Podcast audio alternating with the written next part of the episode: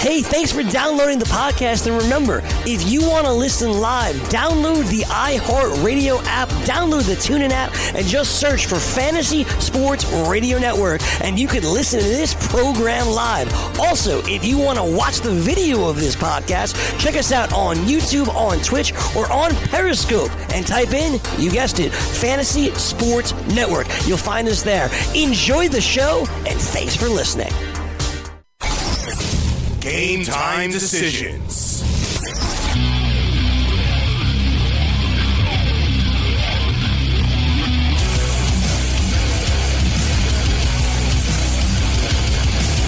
days of summer, not around here. My ass, the only dog days of summer we know are the underdogs that we're betting on.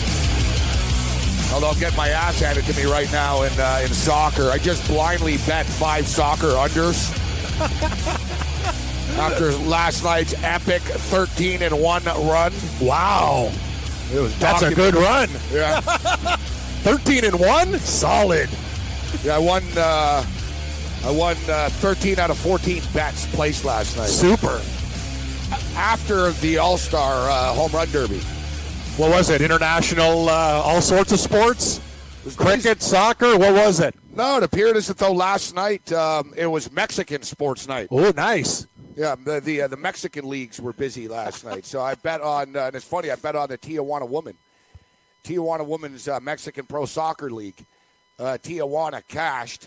Game went under the number, and uh, I bet four four times on the same game. I kept clicking on the under. Under, under, yeah, yeah. under, under. And I took Tijuana, too, and Tijuana won, and the game went under the number. Perfect. And then just by chance, um, it's the Mexican um, – Basketball League uh, Championship. It's the finals. Wow, they're busy last night. Seven-game series.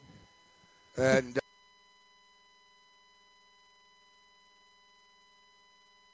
uh, team and the it's amazing. Zonkies.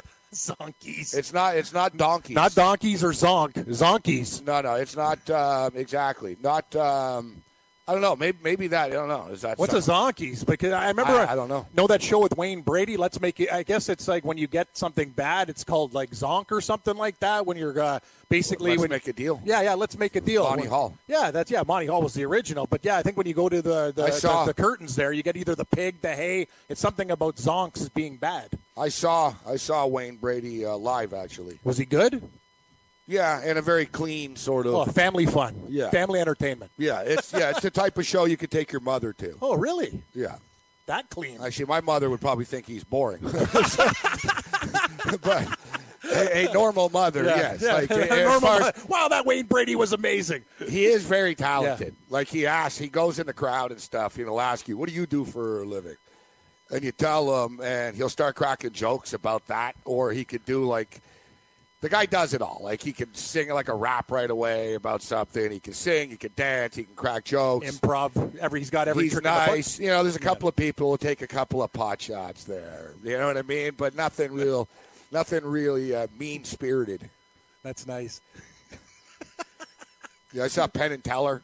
Good? I've, I've seen Penn and Teller. Well, I didn't know you there. went to so many shows in, in Vegas. Good yeah. for you, Morency. Yeah, I saw Penn and Teller. They were okay. It was, Magic's not really your thing? It's pretty crazy. You know, actually, like, off the top of my head that uh, that I laughed the most, actually, where I was like, oh, man, this guy's, he's killing me, man. He's killing me. It's really, you're going to laugh when I tell you who.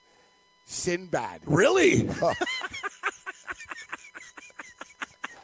It's the guys you least expect. Yeah, I saw Sinbad at the Orleans. Wow, and, uh, what a, at the Orleans. Yeah, Sin, Sinbad just killed it. He, he knocked it out of the park? Oh, yeah, yeah, he was good. Called Seagull Suites. Yeah, Seagull Suites. Amazing. That's when you know you got problems in Vegas, when you're living at the old Seagull Suites. I considered it, but fortunately I didn't get that low. For, fortunately. So speaking of, so anyways, I'm Gabriel Morency alongside uh, Cam Stewart. Yep. Uh, game time decisions, Red Heat and Rage Raider. We're going to talk about the Major League Baseball All-Star Game. Yes. Like, you know, considering American League dominance over the years. Yeah, they've won five in a row.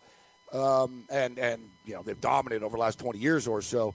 Uh, but, you know, all things considering, for a supposed quiet time of the year, and it kind of is, but when you're a degenerate like we are and we're passionate sports fans like we are, there's always something going on, man.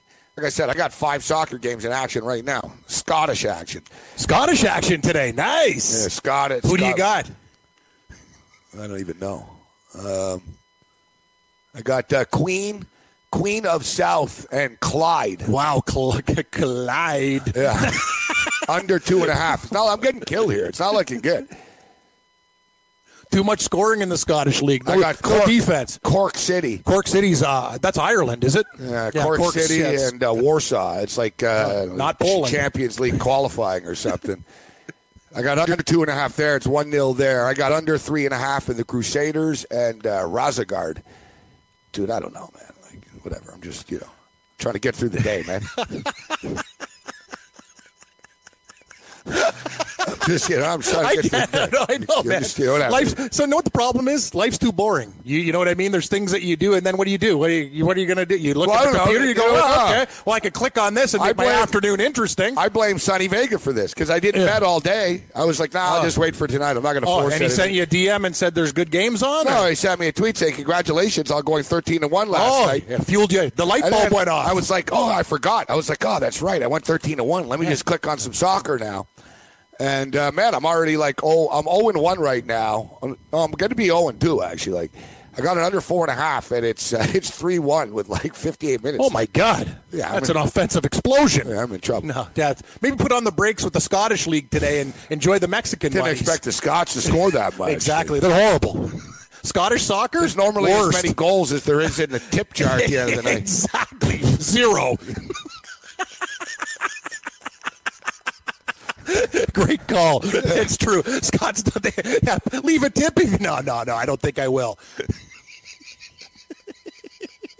You're right. Scottish soccer, like nil-nil, nil-nil, nil-nil, yeah. one-nil, nil-nil. Yeah. So speaking of Vegas, what's going on here? Yeah. So uh, speaking of Vegas, um, how about um, I want to bring up uh, Frank Thomas. Oh, yeah, Frank. And uh, we hear the uh, the eugenics uh, commercials. I think I need this stuff. I did, no, I need a lot. Over forty, Frank's right. I've really hit a wall.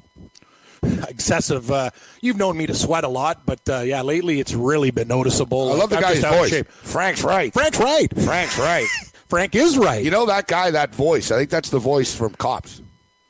The guy uh, from, from the T V show Cops who does uh, Cops will be right back. That guy?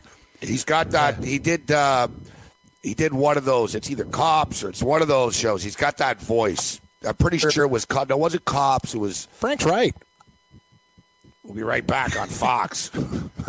He's a good voiceover guy. But, uh, yeah, now I'm getting up there in age. I could use uh, some of that... Uh, Me too. Uh, that stuff. And you can't get it in the stores. So I might uh, take advantage of the discount uh, right here on the Fantasy Sports yeah, like, uh, Radio. No, we're yeah, not even kidding. For, for the host, like, we wouldn't mind giving like it said, a shot. I've seen Frank Thomason in the ad. He goes, you know, after I played, I had a hard time staying in shape. I said, no, you don't. You're a monster. I've seen you. So, um, you know, if he's on this stuff, then it's got to be pretty good. I it's, agree. It's not a steroid either, right? No, so it just makes you feel better. It's a little boost. It's funny you mention that. I just bought, uh, for the first time ever, Gabe, a meal replacement. One of those things I saw Joe having those. Uh, I just tried them. I don't know if they're working too good. That, no, it's called Boost too. I really but know uh, if that's the last thing you need is meal replacements. So you have enough meals. As no, that's the thing. I was. No, I, I was kind of. I'm trying to eat less and, oh, eat, and drink more up. shakes. Yeah. So why don't you just do the uh, the Jenny Craig? It's not that hard. You eat the food, you lose the weight. The thing they don't tell you on those commercials, which is the big fallacy. That sucks. Have you seen it? You get one piece of ravioli. You get it. one, you one get like, chocolate cake. They, they, they show you, you that. How did Dan Marino lose the weight? Yeah, because you're getting literally a, a portion the size of a nickel or a quarter. You get one bite. Yeah, brownies are good. One bite brownie. Thanks. That's the thing. It's portion control, man. Anybody can lose weight. I'm just a pig. I like to eat and eat and eat and eat till I, till it hurts. All right, so you're trying to cut down on a meal, and yeah. you're going with a meal replacement. Yeah, I thing. bought a six-pack of those Boosts at the store. They're nine ninety-nine. I, I, I, t- I took the vanilla. It was pretty plain. Got to be honest with you. It's got a lot of sugar in it, too. It doesn't really make you feel any better. Have you noticed my sweating? Like I've been dripping? It's got a, it's got sodium and sugar in it. It's not really – I'm not saying it's a health drink. I, I don't think it. I don't think it's really great for you or anything Maybe like need that. Maybe need some fruit. Yeah, fruit's, fruit's something I got to get uh, into for sure. I got to eat more fruit. I don't know. I'm the last person to be giving dietary advice to anybody here. That's a good point, but – Yeah, I'm the last you do, you do have your shakes uh, every now and then. You're, uh, I used to have them daily. I've sort of uh, backed off a little bit. I don't know. A few of them tasted weird, so I left a. You know what I mean? It's the spinach. Gets in your teeth. No, it wasn't a spinach. It was. Uh, I haven't been putting spinach in recently either. I don't know, man. It was just sort of, I had a weird berry taste in my mouth. The like, seeds get stuck? No, no. It was just sort of a weird berry taste that I didn't like.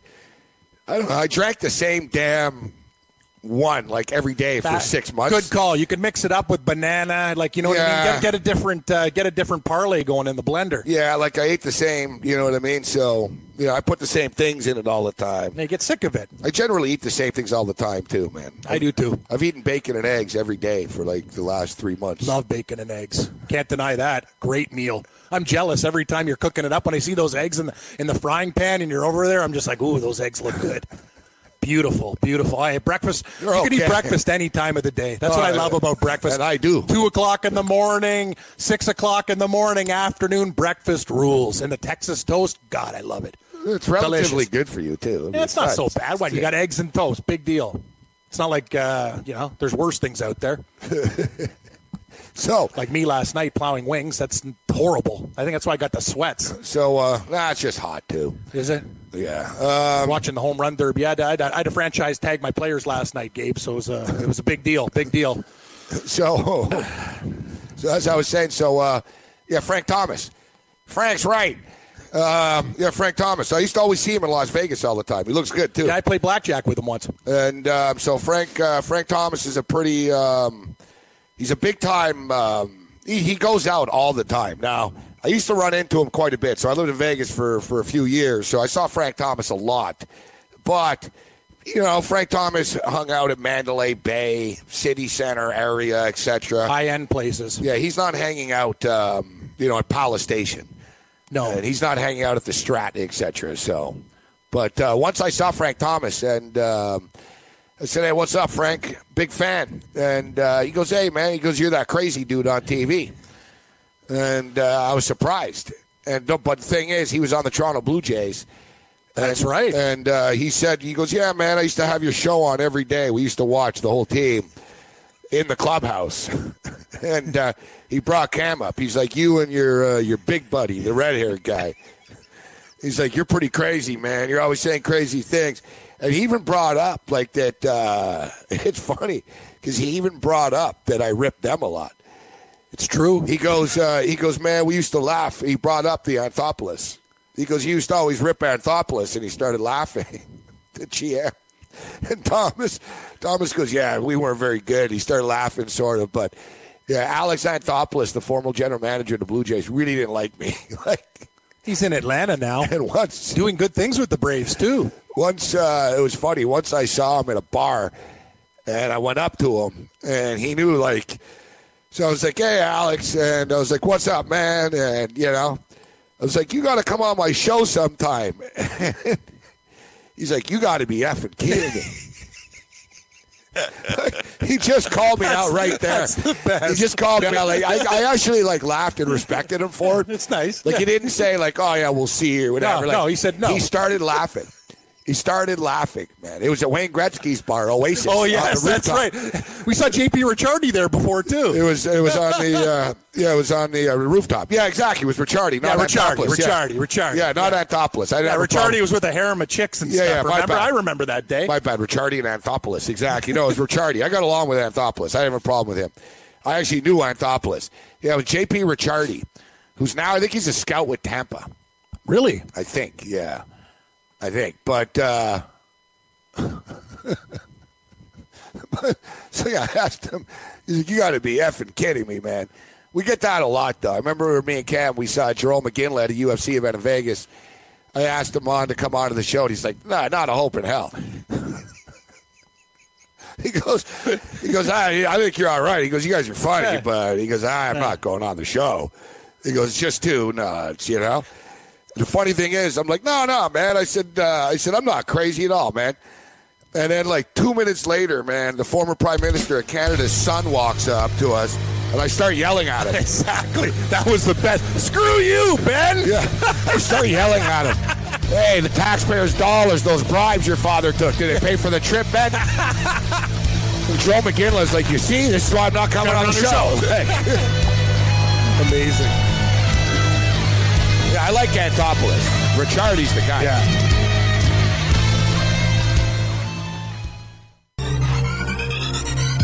Did you know that you can listen to this show live on the award-winning Fantasy Sports Radio Network?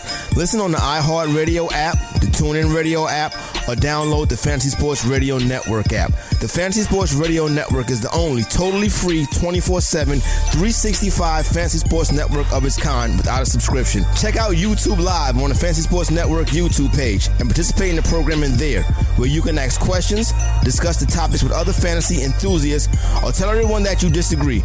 Call into your favorite show and ask your question. The number is eight four four, eight four, F N T S Y. That's eight four four, eight four three, six eight seven nine. The Fantasy Sports Radio Network, your free fantasy source, twenty-four hours a day.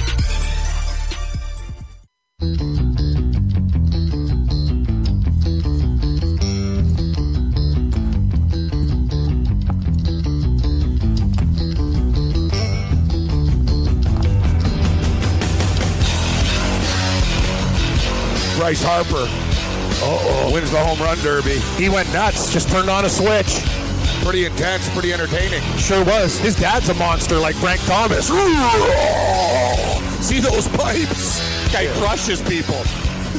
Yeah, I'm sure uh, Mister Harper was real understanding when little Bryce went oh for five as a youngster. Dude looked like a psycho. Come over here, little boy. Yeah. He looked at You know what's funny, too, because his father nearly choked, too, because time was running out, and his exactly. father couldn't get it over the plate for a few pitches in a row. He actually nearly hit him once. Like, the pressure was boom, on. Boom, boom. The pressure was on, and he threw it inside. He nearly hit him. He threw it outside, and uh, you see Harper told him, calm down, calm down, just get it over the plate. But, uh, yeah, the home run uh, the home run derby has really uh, come on over the sure last has. couple of years. And the N B A slam dunk um, competition has sort of regressed over the last couple of years. Well, what can you do anymore? Like blow, you blow out candles and cake. You do cars. Like you got to come up with something. Like you know. Well, what I mean? The best players. That's the problem with the N B A. The best players are big pussies. But, yeah, they don't participate. Right. Like you'll see, you know, Bryce Harper's a star player. At yep. least he'll play and he'll do the home run derby. He won't do it. He actually said, this is like, now that I won, I kind of yeah. like, I'm done. Double bat flip, I'm out. Yeah. At least he did it in his backyard. I'm I'm with you. That was the right thing to do. He won't be doing it again, though. And he said, oh, I love Washington. Yeah, we'll see yeah. if you're even a Washington National yeah. next year. Good points. All right, let's bring Big Man on Campus uh, in uh, right now. You can follow him on Twitter at uh, Jeff uh, Nadeau. You can uh, find him over at the sportsbook review dot com, a YouTube uh, page. Big Man on Campus. What's up, Big Man? How are you guys? Good to talk to you. Nice to talk to you, big man. What's uh, did you hedge out of that uh, Croatia bet uh, with France, or how did the World Cup end for you before we get into the football? Well, I, I, I didn't actually. I said go big or go home. I you know I did put a huge amount on it, so I just I stayed with it. I hit both teams to score, so yeah, that paid for it. But look, it would have been nice to hit. I thought we uh, got a bit of a bad shake with the penalty. I thought the free kick to score the first goal was a little weak. Um, wasn't meant to be. Uh, I'm okay with it. I generally. On anything above twenty to one, we'll hedge. But I thought, I, Cam, I thought Croatia was a, a really good side. I didn't think they're, I thought they're about on the same level as France. It didn't work out, but uh, you know, you go big or go home sometimes. It was a, it was a, uh, it was a great run for Croatia to get to sure the final. Was. They were treated uh, to a uh, heroic welcome. Uh, back home, and I think they're still smashing things up in France. Exactly. That's uh, the right thing. You win. What do you do when you lose if you're going to break things when you win? That's what I don't understand about this stuff. Eh? Like, let's trash the town. We win, we lose, burn things. Yeah, I don't know. It seems to happen everywhere, right? Yeah, well, I, mean, I was in Vancouver was guy, with yeah. the riots. There was a guy on uh, on YouTube on Sunday night that I guess he worked for one of these French T V stations. He had like a, I guess he set a camera up just like outside his house, and I was just sitting there watching it for like watching for like a half an hour straight, and I was just seeing like some weird stuff going on in that, that town. But it was interesting uh, watching uh, that city kind of celebrate. You saw some interesting things. Uh, they, they definitely partied all night. That was some impressive stuff. And you are, you know, we are speaking yeah. to someone in Philadelphia that didn't yeah. exactly. They like, they like the party. They did exactly like stay dignified yeah. like after the Super Bowl here. Like that's the, you know, like I saw some people on Twitter. Oh, look at these savage Frenchmen in France, and oh, look at that. Like they're tearing the, you know, country. It's like, yeah, yeah, guys, because that's never happened anywhere else, right? Right. I mean, right it happens right. in the States. Canadians, supposedly polite Canadians.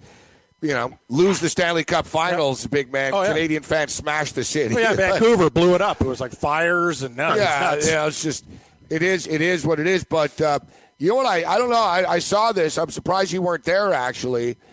It was freaking funny. It was over. It was World Cup Sunday. It was in Philadelphia. They actually closed off the street. There was some neighborhood that closed off the street, and they had a giant screen up. But they weren't watching the World Cup final. They rewatched the uh, the Super Bowl.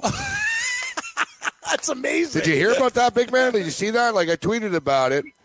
And there wasn't yeah, that many yeah. people. There was like sixty, you know, forty dudes or yeah. something like that. Hey, all drunk. Memories. Like, yeah, the street was half empty. I was awesome. Like, man, these guys are really, really like, they're really into this. They just can't let it go. Yeah, I, I, I was trying to figure out where exactly it was. I, they didn't really it, – I, it looked like Center City somewhere. But, yeah, I, I did see that. I think it was just one of those things where, hey, you know, let's uh, I don't, let's do this. I, I don't really know why they did it, but uh, – you know, that's what, that's what they do in this town. I, listen, I've said before to you, Gabe, uh, I've seen things in this city that I'm not sure I can explain correctly to someone and they'd believe it. Um, th- this is a weird town. There's a lot of weird things that go on. Um, yeah, I've discussed with you some of the some of the stuff that I've seen in this town. It, it's a weird city. It's a weird um, state. It's a weird state. A lot yeah, of weird things yeah, happen it, in Pennsylvania. It's it true. So well, no, it is. You're right. It's such a diverse state. Like each place of Pennsylvania's got their own got their own thing going on. It's very diverse.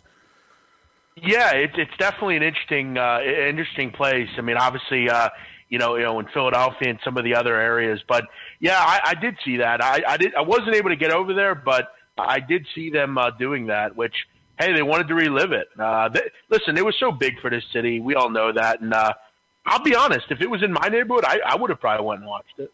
Uh, Pittsburgh, Pittsburgh, uh, Pennsylvania is actually sort of the unofficial birthplace of football betting and bookies, yeah. et cetera.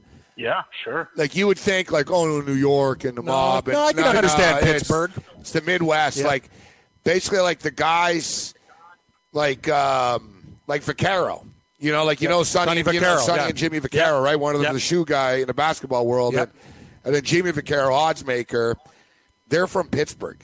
I think the guy that created point spreads is from Pittsburgh. Really? Yeah. Wow. And there's like a few of them from like Youngstown, Ohio. It's essentially like Midwest, old school. And Gabe, remember we were talking about, you know, steel, yeah. like car factory bookie guys. Nice. You know what I mean? It sort of grew in. And then well, they... the mob sort of picked those guys to run Vegas for them because nice. they're like, these guys have been taking action for years in You're Pittsburgh. Right. They know how to do this. It's actually funny. When I go to, they were yeah. sort of places the odds makers in, in the early Vegas You're days. Right. So like Pittsburgh actually is like the big connection to sports gambling. When you meet like bosses and high rollers up in the casino, a lot of them are from Pittsburgh. Actually, it's a good point. Detroit, Pittsburgh. It's yeah, weird. It's uh, you know, Youngstown, Ohio, obviously yeah. is a big, uh, big True. union sort of uh, mob place. But- If you if you follow in, in with some of the, the, the underground stuff, I mean, if you remember back in the day, uh, Henry Hill actually, uh, when he fixed the uh, Boston College uh, team back in the day, the guy that he was dealing with was uh, from Pittsburgh. And if you remember watching the movie Goodfellas, yeah. um, they had a big Karen, guy back in the day. That, Karen, right, we needed we, that. I was going to sell that to the people in Pittsburgh. Yes, yes, exactly. And back in the day, they had quite a, a pretty big crime family there back in the day. Not so much anymore, but... Um, and, and that was what they were known for. You mentioned Vaccaro. Obviously, he's from that area. Um, yeah, it, it's a big area. It's a hub. And this state in general, in my opinion, if you come to me and say, what state gambles the most, I would say Pennsylvania. I It'd mean, there right are so there. many. And then you see yeah, the state, so many gamblers. The local state and the casinos and then the government, they they want eighteen percent, Big Man. You see this? eighteen percent? Like they, wow. It's almost like the mob is in control and stuff, and they, they were like, wow, no one's ever going to bet with these people. You do, there was like a sixteen percent for the uh, the state, two percent for the local, the local district. And, and you also district. have to pay up front to get it, like ten million dollars or something. Yeah, yeah, yeah, exactly. It was like a five to ten million dollars uh, deposit to open up a sports book. Like they're basically like trying not to do it, almost. Like, essentially. Yeah, we tried. I mean, so why well, wouldn't you just it. go next door to Delaware then? Or why would you just, you know, you're going to go to Jersey? You can go anywhere else. Like, it's, well, and, I don't know. What the, what, the, mean, what the hell are they thinking in Pennsylvania? What Like, what are the politicians thinking there? I'm not sure exactly. And, and I think for, for them, I mean, and that's where it's going to be a long time until we get it here. Because, and look, I don't think bettors really care. I mean, I, I know everyone will try to blow this out and say, but I mean, listen, Gabe, I mean, where I live currently, I mean, every bodega in this town has a bookie in it. It's I like mean, legalizing uh, weed. People already get weed. Yeah. That's right. I mean, they don't need the government. That's a great point. That government's it. just going to screw it up. That's yeah. the problem. Make it worse. Expensive. I saw a high-ranking politician the other day say that, um, you know, they're going to start really coming down on gamblers that decide to gamble, uh, you know, underground and everything. And this is really going to change how they do business. And I'm thinking to myself, well, hey, dude, I don't know if you know, but if I go to the Borgata, it's not going to come to me and say, hey, listen, Jeff, uh, we're going to give you five thousand dollars credit to bet tonight, and until you get to that point, you don't owe anything. I mean, come on, man. I mean, most people want to bet that way. They don't want to put money up. It's just the truth of the matter. And in this area where I live, Philadelphia, that area, people don't want to put money up. You'll go down to the shore with your family, and you know, you'll go to the books at that point. But when it's thirty degrees out, we're not driving out to the Borgata. Sorry. Yeah, it's, it's just uh, how much. What, what are the what are the provinces paying with our parlay system? We've been trying to get single game gambling here for how sure. many damn years, and how much money it would put in the government's pocket. But these guys are they're, they're afraid of it. Well, they could, you know, they already control it though, right? Yeah. That's why they they already make money with the parlay system, so they don't want to yeah. give it up.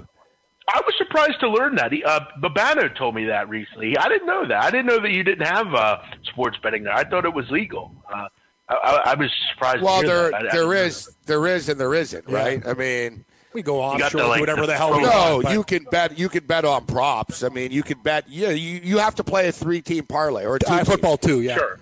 Two teams. So like that pro line thing. Exactly, it's like a parlay card essentially, right? So technically, so you know, you're betting a ton on, of money off it.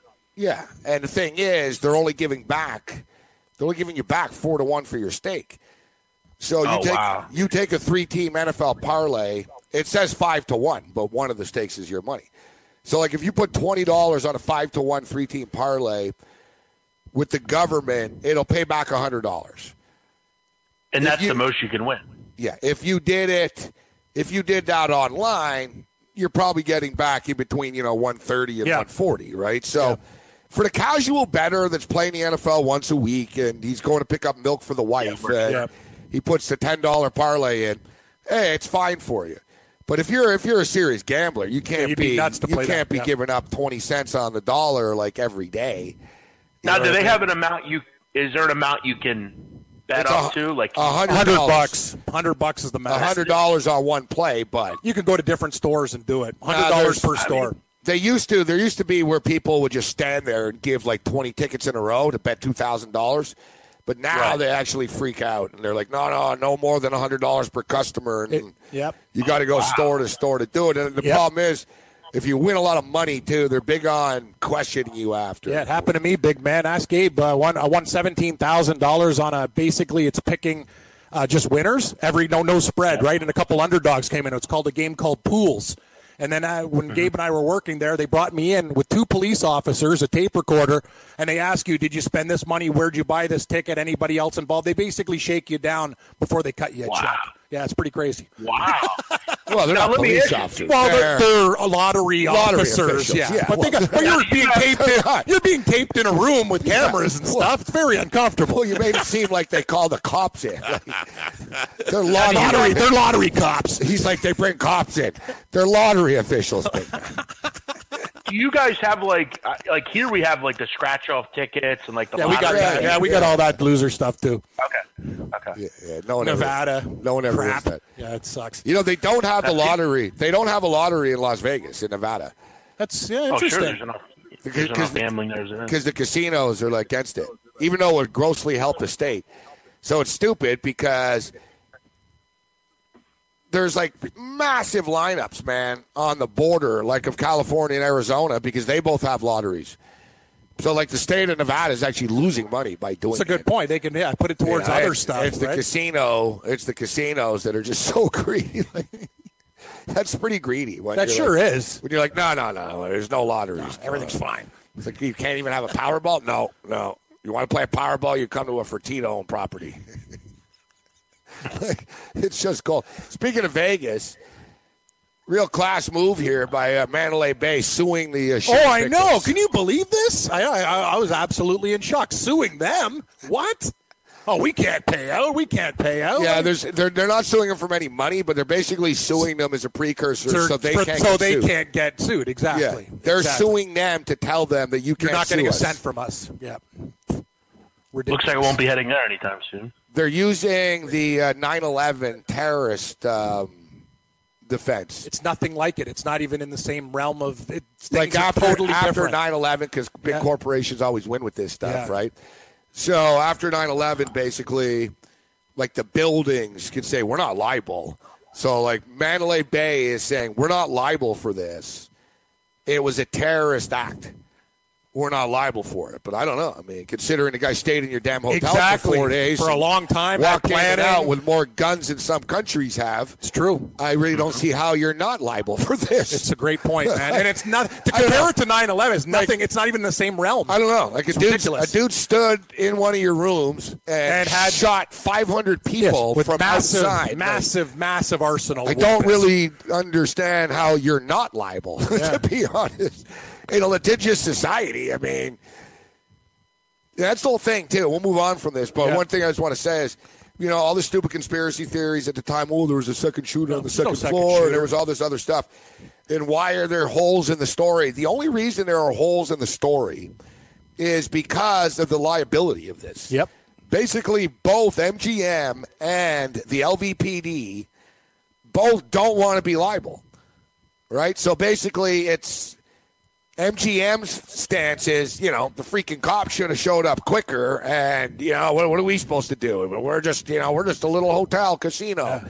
It's out of our control, and basically L V P D is basically trying to see, hey, Mandalay really messed this up over here, yeah, right? That's true. So they're, that's why they both, like, there's little holes in the story. People, what are they hiding? What they're hiding is neither of them want to say. They don't want to pay out. Neither person wants to say, yeah, we screwed up at this point. Exactly. This is where we made the mistake. Because that's, and, you know, you know, five hundred people got shot. I mean, I don't know how many people died. What, fifty-nine people or yeah. something? So it's a lot of losses. Sure is. And I guess, you know, they figure in today's day and age, guys, it's a pretty sick world we live in, big man, but they figure that it's better to get bad publicity for an hour or two than to pay people, yep. right? And people will forget it, dude. You know, people have short attention spans. But I'm not uh, going to stay there. I'm not going. No, I don't. No. Never, I never stay. After I, this, I don't know. That's ridiculous. I, I would have. I wouldn't have like back because I like. I love the place, so I wouldn't have been scared. Oh, I'm not going there because of what happened. Yeah. I would have supported them. But but now, now no. with this move, and what happens if I get stabbed in the parking lot? Are they going to sue me? Yeah, exactly. yeah, why are you on our property? Yeah, yeah, Mister Like, Morency. Morency, it was your fault. You were drunk. You got stabbed. You're, we're suing M J. We're going to sue you for bleeding on our concrete. Like, yeah, you know, I'll just I'll go I'll go somewhere else. Never, I've never had good uh, vibes in the in the M G M. Derek, Derek Stevens down at the D's not going to sue me. No, that's a good point. Come on down. I like that part of town anyway. The Nugget, the D, that's where I roll. Fremont. Yeah, great publicity. Let's sue people. Come to the I casino, know, get like, shot. I know. I saw sued. that story today. I was just like, just bewildered. I'm like, like you guys, guys are kidding me. They got shot. Like, really? I You're going to sue them now? It's stupid. Stupid sick. All right. We're going to hit the uh, N B A Summer League and uh, Heisman on the other side. Game time decisions right here on Rage Radio continues.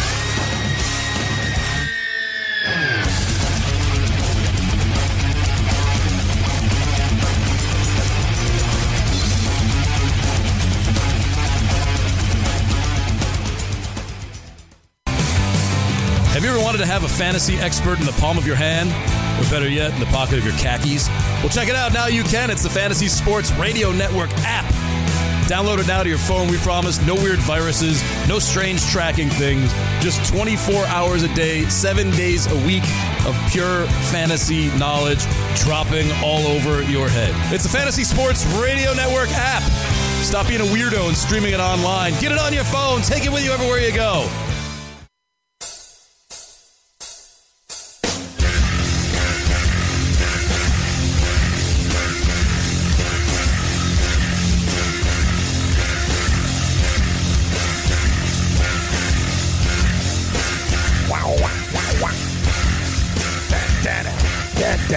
You got it. I know you're thinking about it. Uh, I think this is this is the one. Killing in the Name of. Yeah, yeah that's the one. Killing in the Name of. Yeah, yeah, it's got the. This is the one. And then it kicks in. All the other ones are the same.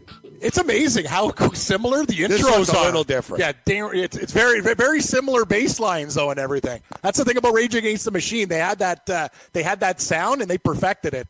What's the singer's name? Zach, Zach De La Rocca. Yeah. yeah, he's pretty good. Yeah, he can really wail, that guy. He's an Ivy Leaguer. He went to like Harvard. Yeah, they're, they're yeah they're not stu- These guys are actually pretty smart band. It's kind of like uh, Bad Religion, like another one of the band where everyone's got a degree in uh, at a big school. I think I think he's the only one that went to an Ivy yeah, League school. He's like the, the, other the other guys, guys yeah, went yeah. to community college. I don't know. Like me. I don't know if they even went to community college. Not everyone's a community college uh, yeah. grad, such as yourself. Thank you, Gabe. All right. All right, let's get back to Big Man on Campus. Yes. Uh, just uh, quickly, let us uh, remind. Uh, Let us just remind people, would you uh, bake a cake without a recipe? No. Or would you go to uh, court for um, pissing in the Buffalo Bills uh, parking lot without a lawyer? Never. Then why would you uh, go into your fantasy football league draft without the Roto-Experts Exclusive Edge yeah. Fantasy Football Package? Good point. We have a, a fantasy Hall of Famer and a number one overall accuracy expert on staff, writing articles, compiling rankings, projecting two thousand eighteen statistics, and answering your pre-draft questions. Our company has been nominated for over sixty fantasy industry awards in the last three years. We are here to help you win. Go to roto experts dot com, use code WINNER to get ten percent off and give us the honor of leading you to fantasy glory with the Exclusive Edge Fantasy Football Package. So fantasy football season is right around the corner. Sure is, buddy. Be real careful with uh, Le'Veon Bell. I'll tell you that yeah, much. I know. But, uh, one of the owners last night had Le'Veon Bell. He wasn't. He wasn't in a good mood. All right. Another quick thing too. Be careful with this All-Star game tonight. In the sense when you're betting on uh, team to score first and the props and stuff, because ooh, it's in Washington D C, right? Did you know? Are you aware, Cam, and everyone listening right now, that the um, The home team is actually the American League tonight. They bat second? Yes. So the National League opens up at the top? Yes. Wow. Yes. So Chris Sale. Sa- Sale yes. So Sale's out pitching first. Yeah. Like, look, look at it in the betting. Like, look on top yeah. and the bottom. I don't know why. I, it's the rotation or whatever. You know, yeah, you're it, right. It's a national on top, American it, it on is, the bottom. It is what it is. Total well, seven. Even though it's in Washington, the American League is the home team tonight. Wow. Strange, right? Very strange. Just a little twist. Of, that's a very yeah, good twist. I realized this no, last night. That's very important, man. That's important. Including last night, I was, what the hell's up with this? Why are they? And then I double-checked. I was like, is this just a mistake by the sports books? No. And no, I double-checked, and uh, no, it's a fact. So, uh, yeah, just a little uh, little interesting uh, twist uh, there. All right, um, let's uh, speak and uh, let's, let's talk some uh, college football. Man, you got to be kidding me. I just lost another soccer total. I killed it Scottish, last night. Scottish soccer is t- tough. Oh, yeah, yeah, yeah. I'm, I'm getting my ass handed to me. All right. Um, college football season starts on August the twenty-fifth. So it's rapidly approaching uh, right now. So I don't think it's out of order to start talking about the Heisman uh, Trophy uh, situation uh, right now. So uh, let's let's jump in here. The favorite is Jonathan Taylor, Wisconsin Badgers. Uh, you know, another one of their Badger running backs. Uh, you got he's at seven to one. You got Bryce Love in the eight to one uh, region. Stanford, another uh, running back extraordinaire. I don't like this is just name, and, you know, the kid's thrown three passes, and basically he's the, one of the top Heisman. But uh, Tua, the new quarterback uh, for Alabama, Jake Fromm, twelve to one. J K Uh, J K Dobbins, I think this kid's actually better than Barrett.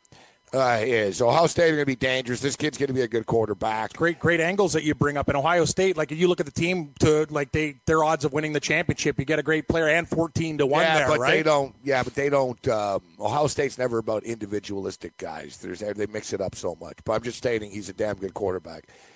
Um, and then we got Khalil Tate at fourteen to one, mm. big man. Which I'm actually surprised to see Khalil Tate at fourteen to one right now. I'd have him right up there as the front runner in a seven to one range with Taylor and Love, wouldn't you? I mean, fourteen to one, I think are pretty good odds on Tate right now. Yeah, he'd be my favorite. I mean, uh, I have, you know, another guy as well, but I mean, you look at what Tate and what he's about to really embark on with Arizona. I mean, first of all, this is a team that was twelfth in the country last year in total offense. We know that Pac twelve isn't one of the mainstay stalwarts defensively. The Stanford's not as good defensively this year. Washington State, some of the other teams. But you look at Gabe and Cam, the coaching moves that Arizona was able to pull off. They get rid of Rich Rod finally. They bring in Kevin Sumlin, and Noel Mazzone is the big uh, the big get there. He is really, I think, going to unleash the full potential of Khalil Tate. This is a guy that is – obviously uh, dealt with quarterbacks like Phillip Rivers, um, you know, obviously uh, Josh Rosen, uh, you know, recently. This is a guy that knows how to get his all out of quarterbacks. This is an offense that's going to hum all season. And, Gabe, I know this is something that you know and, Cam, you know as well.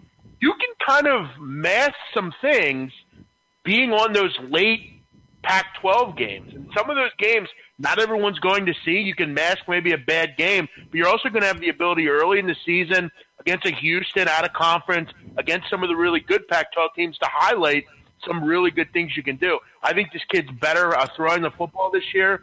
Uh, I think they're going to be a team that's going to be involved in that Pac twelve. I think he's got to be the favorite for me. That, that's a beautiful price on on Khalil Tate.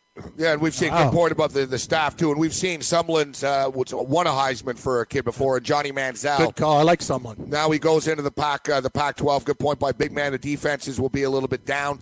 Well, they're never really great yeah, anyways. They, they usually suck pretty hard. Yeah, there's there's a chance. I like the over seven and a half wins for Arizona this year, actually. Hey, Gabe. As well. He's a dangerous quarterback. You know, Big Man, he's the seventh leading rusher in college football. Just uh, that alone. Right. He was the seventh leading rusher in college football. He As a quarterback. Leading, he was a leading rusher. He didn't even play in every game. He was a leading rusher uh, as far as quarterbacks. And like Big Man said, he can throw. It's not like he can't throw. Like he threw, he threw a bit, but he just he's so good running. But he can throw the ball as well. He is a real dual threat. Um, I think he's the guy to beat as well. I'm a big Bryce Love guy. You got to wonder if Love can stay healthy. The kid's so tough. I mean, he played injured last year, but can he? Will he be able to stay healthy? Jonathan Taylor, I just don't think that the voters will give it to a Wisconsin back because they just look at it as a system yep. situation. Lots of backs at Wisconsin. Alabama's quarterback, that's that's just hype at eight to one. That's ridiculous. That's a, that's a – That is a completely idiotic bet to make. I, I mean, I don't know if anyone knows this. Alabama quarterbacks don't win the Heisman. I don't I don't know why that kid is eight to one because he had one good half in a football game. He's eight to one. Get the hell out of here with that. That's a ridiculous price. Look, I'd bet it at fifty to one. At eight to one, no way. The concern I have with Love, Gabe and Cam, is first of all, you mentioned it, Gabe, he can't stay healthy, and second of all, I'm not as high on Stanford as you are and, and other people are. I think this team is really going to struggle on de- defense this year. And what's going to happen is if Stanford's not necessarily as good as we think they're going to be, um, that will hurt Bryce Love a little bit. I think Taylor's the second-best player in the country just because look at the workload that he's going to get. He's going to put up a lot of yards. He, he was only second last year to Rashard Penny as far as rushing yards. We know that they're going to play a lot of high-end football games, and I don't necessarily want Alex Hornibrook leading my offense. I want to deal with my back. I want to have that big offensive line. He's going to have the workload. Is he a sexy player and going to, you know, do all those sort of things? No, but that that uh, uh, school just produces good running backs. Ron Dane, Melvin Ingram. We we know all those great backs they produced. Uh, the Love uh, pick is a concern to me for some of the reasons you mentioned. One more thing on Tate as well, guys. Last year, this Arizona team beat out Air Force, Georgia Tech in rushing offense. I mean, this team was third in the country in rushing offense. It's quite amazing what they were able to do on the ground. Um, this kid is a sexy pick uh, to win the Heisman, and I think we see why. A trendy yeah. player that we haven't talked about, and I'm surprised to see his odds at twenty to one because I think Michigan could be a very good football team this year. Yes.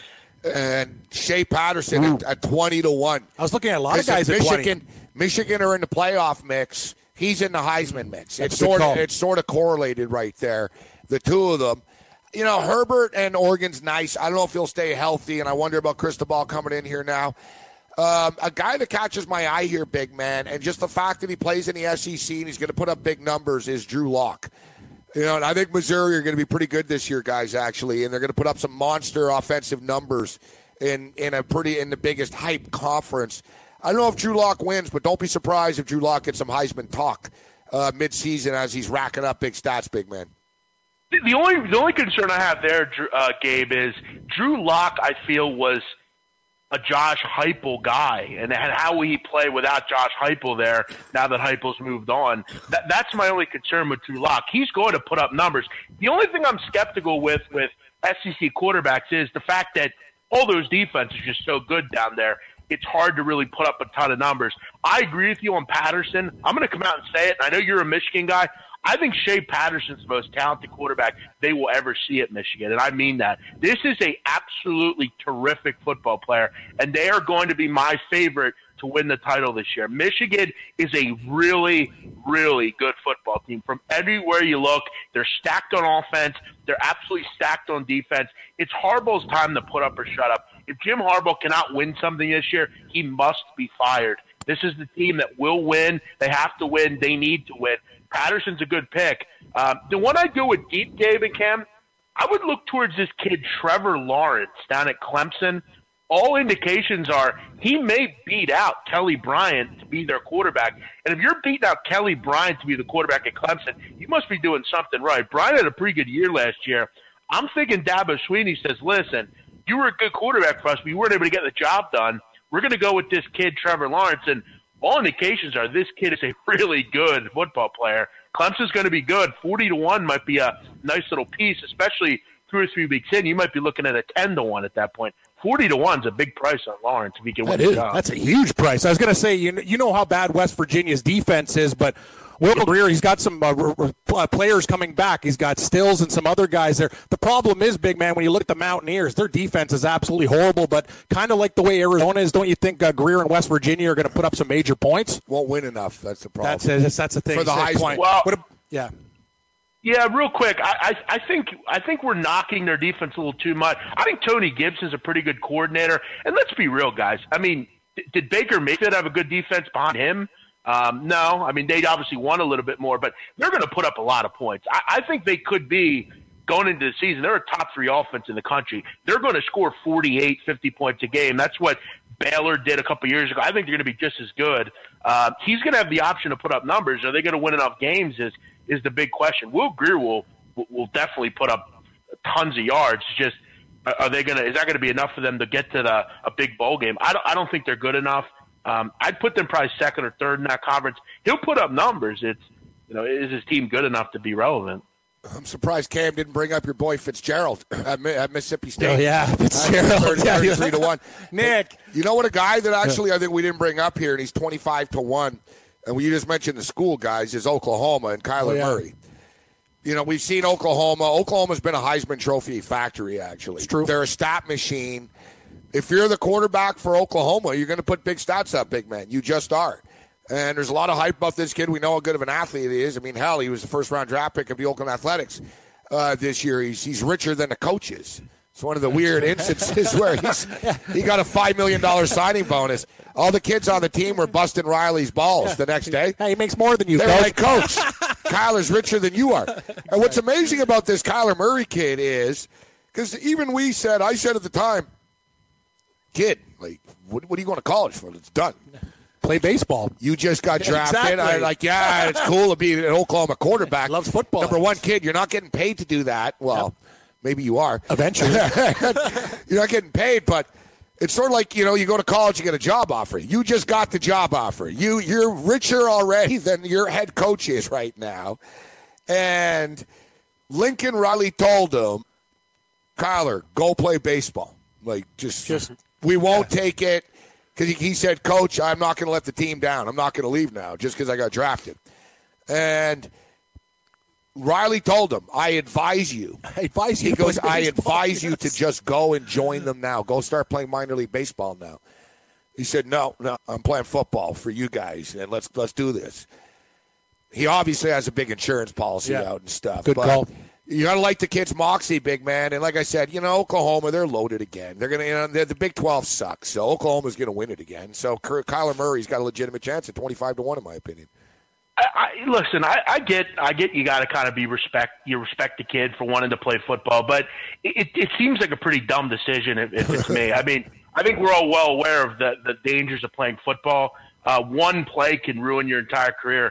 Um, I think it's incredibly stupid of him to play football. If it was me, um, big man, I, I, if I was him, I'd be on a bus right now in yep. Topeka, in yeah. minor league. Where, where, where do I get to my single-A affiliate, please? Uh, I'd be exactly. I'd be on the like Jacksonville, like Jumbo Sharks, uh, whatever. Jumbo Shrimps. Yeah, the Jumbo Shrimps. Listen, I, I'd be glad to be there. If I was him, If I was him, I'd be in the Maldives right now for the next two or three months. Like, how many guys uh, on Oklahoma on his team are thinking, you're God, crazy. This guy's man. a millionaire. He could be thinking, you got five million dollars and you're coming to two days in Norman? Are you crazy? I know. And it's not like, I mean, this kid, I, I, I think we're overrating Kyler Murray a bit. I mean, he's he's a yeah, nice right. player. He might be I, a I better baseball player than football player. He, you know, he's not a great quarterback. He's just a good athlete. No, right? He's a way better player. I mean, there is a reason, guys, that he didn't play at Texas A and M. I mean, let's remember. I mean, again, I know Johnny was there, I think, his last year. But, um, uh, listen, he's a nice player, um, but he could very well be, you know, just one of these kind of guys, just Davis Webb kind of guys. I mean, maybe he's good enough, but is Davis Webb, do we look at him as like a great player? He was a pretty good quarterback. He obviously hasn't really done a ton in the N F L to be that main guy, but I don't see it. I don't get it. I don't know why you would do this sort of thing.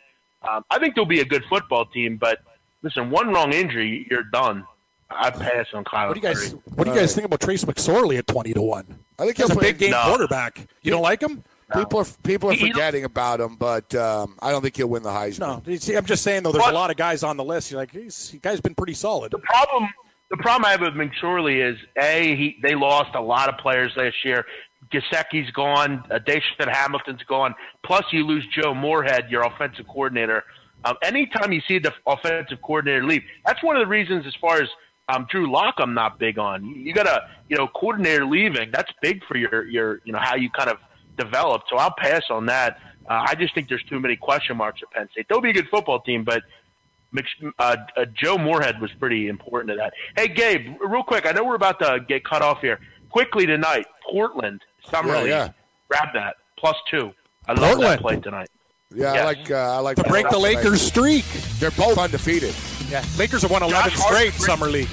eleven. Josh Hart's a great player. C as well, but Blazers are more deep. A lot more players there. Take the Blazers. Big man on campus. Game time decisions. Red Heat and Rage at radio. We'll talk about uh, the designated hitter on the other side. Pete Annapolis will join us as well to talk about this N B A Summer League Championship game. Former UMass assistant.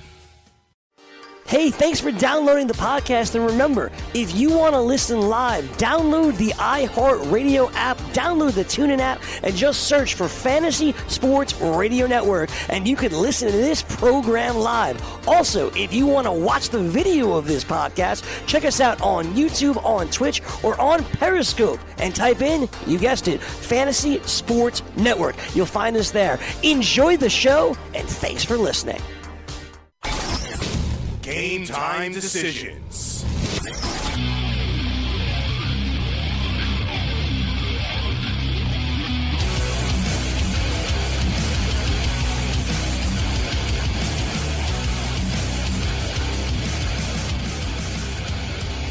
time decisions. Red Heat Rage Radio, level two. Thanks to Big Man on Campus for yep. joining us. Pete Annapolis, former assistant coach with the UMass Minutemen. R D S television analyst, basketball lifer, will join us. We'll talk uh, more in depth about the N B A Summer League Championship game uh, this evening. Josh Hart has been absolutely dominating the Summer League. We gave him to you last night in our um, DraftKings lineup. Nice. Went off for thirty-seven real points. Absolutely killed it. Crushed it. You win some money? A couple of bucks. Yeah, that's good. Always in the plus, buddy. I just the gave, plus. I just gave it all back, uh, though, right. with this uh, with the Scottish Scott. Soccer in the afternoon. Damn Scots. Damn Scots. Did, yeah. Aberdeen. Yeah, Aberdeen. Aberdeen. I'm from North Aberdeen. I'm from North Aberdeen. No, no, no. Wait a minute. There's no North, North Aberdeen. Aberdeen. That's it. Scots hate Scots. Yeah. That's the best. That That's was the best line. Scots hate everybody. Scots yeah. hate Scots. It's so true. Scots hate everybody. competitors. There must, must be a lot of anger at their soccer oh, games. It's just, like yeah, leaving. Well, that's the thing. You're all, also the, the country doesn't have a lot of bread, and you like spend it to go to the soccer match to watch some stiffs playing like a nil-nil draw. Dude, I don't, I don't know what you're betting on today, but they're scoring goals, which is shocking. I don't know if people realize either, like what what it's like outside of bars in Glasgow. It's very rough. It's insane. I know. I was actually for the first time. Like it's I was scared for my life. It's insane. I was scared for my life. Like, I told you. My if bunch, you think Scotland's a bunch of dudes walking no, around with kilts, you're wrong. There's people outside of like pubs and stuff, like hitting each other overhead with crowbars. Yep. Like it's way over the top violent. My, my buddy like, worked at the Costco in Scotland in Glasgow. He got a transfer from uh, outside of Toronto to Glasgow, so I went to visit him for a couple weeks. What they have a Costco? Uh, I'll never forget they that. They have Costco in oh, Scotland. Yeah, yeah, yeah, yeah. He works at Costco, Glasgow. So I went there, and he's living in a place behind the Tennant's Beer Factory. Yeah, Tennant's. Great deal on haggis. Oh, yeah, yeah, great. Great deal on yeah, haggis, light ball. Yeah, the Scots said. Ugh. Anyway, Gabe, he's in this neighborhood, and I remember I'm walking home at night. He's like, yeah, you know, he smoked, picked me up a pack of smokes in the store. I see these two netties, these kids, and they're like Puma track suits with pit bulls. And I'm like, eh, eh, eh. I got like a couple hundred euro on me. No, you're right. I've left bars there. I don't understand one word they're coming from when they're talking to you. I don't understand everything. They're, I've never seen a country where there was so much blood, violence, whatever. It is a scary, like people are like, ooh, ooh this area is tough. No, Scotland's one of the scariest places in Glasgow that I've ever been to in my life. I was nervous there. Yeah, yeah, they, uh, they Man, a lot of pit bulls, a lot of kids, and they, and they like to steal tourist money. I'm telling you. You're right outside of bars, too? You know, I very saw, mean. I saw a thing on the B B C about it. They were like, all right, we don't know what to do about this. Like, it's actually a major no, problem. It is. Like, their people are just, like, they're running each other over in cars. They're smashing bottles over each other's a lot, heads. A lot of anger. Yeah, there's a lot of gangs and sort of hooligans. It's it's just it's out of control. Edinburgh's a lot softer well, than you know, Glasgow. They used to sort of have they had a lot lot of those problems in England actually before, and it's actually pretty smart. They realized that last call was what was causing the problem. Yeah, so just keep the bar open. Yes. It's actually, let yes. people drink themselves sober. Yeah. No, it's actually no. a great idea. Because last call, basically, when you have, yeah! a, you have a uniformity last call, yep. number one, people get smashed before. Yep. Number two. All leaving at the same you time. You have thousands of drunk people colliding yep. with each other great, on the street. Great after. point. Great point. It just leads to violence. Yep. You know what I mean?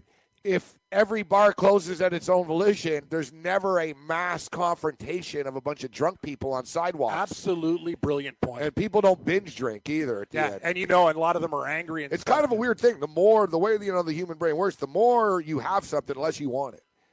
It's sort of, that's why buffets work. That's how they don't go out of business yep. unless you go there. Exactly. Um, yeah, last night I was, I mean? last night the wings and everything was free. I really no, took, but like took the average down. person, you know what I yeah. mean? It's, no, you're right.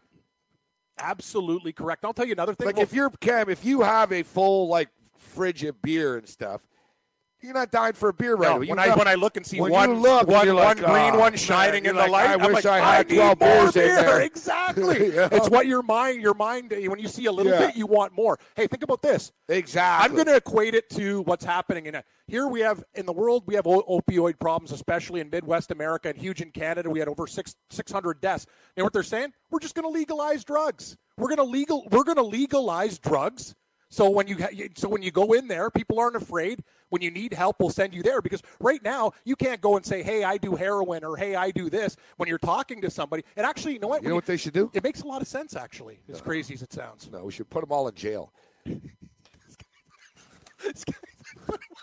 them all in That's jail. That's not good for the taxpayer. Ah, tough. I don't care. Like I, I love how, like, the soccer mom who's hopped up on Vicodin yeah. gets, like, the, the tax break. Mm. And the government sympathy break. Meanwhile, uh, you know, Laquan in the hood gets exactly. caught with a rock in his pocket, and he's in jail for forty-two years. Yeah, no, it's actually we had the mother. I like, I like, I like how like the it's funny like the reversal. No one ever, you know, it's the first time in my life ever I've ever seen the government care about drug use. Good point. In, in a sympathetic role. Normally, it's not. Let's jail everybody. You know what I mean? Let's jail everybody. The war on drugs, but now.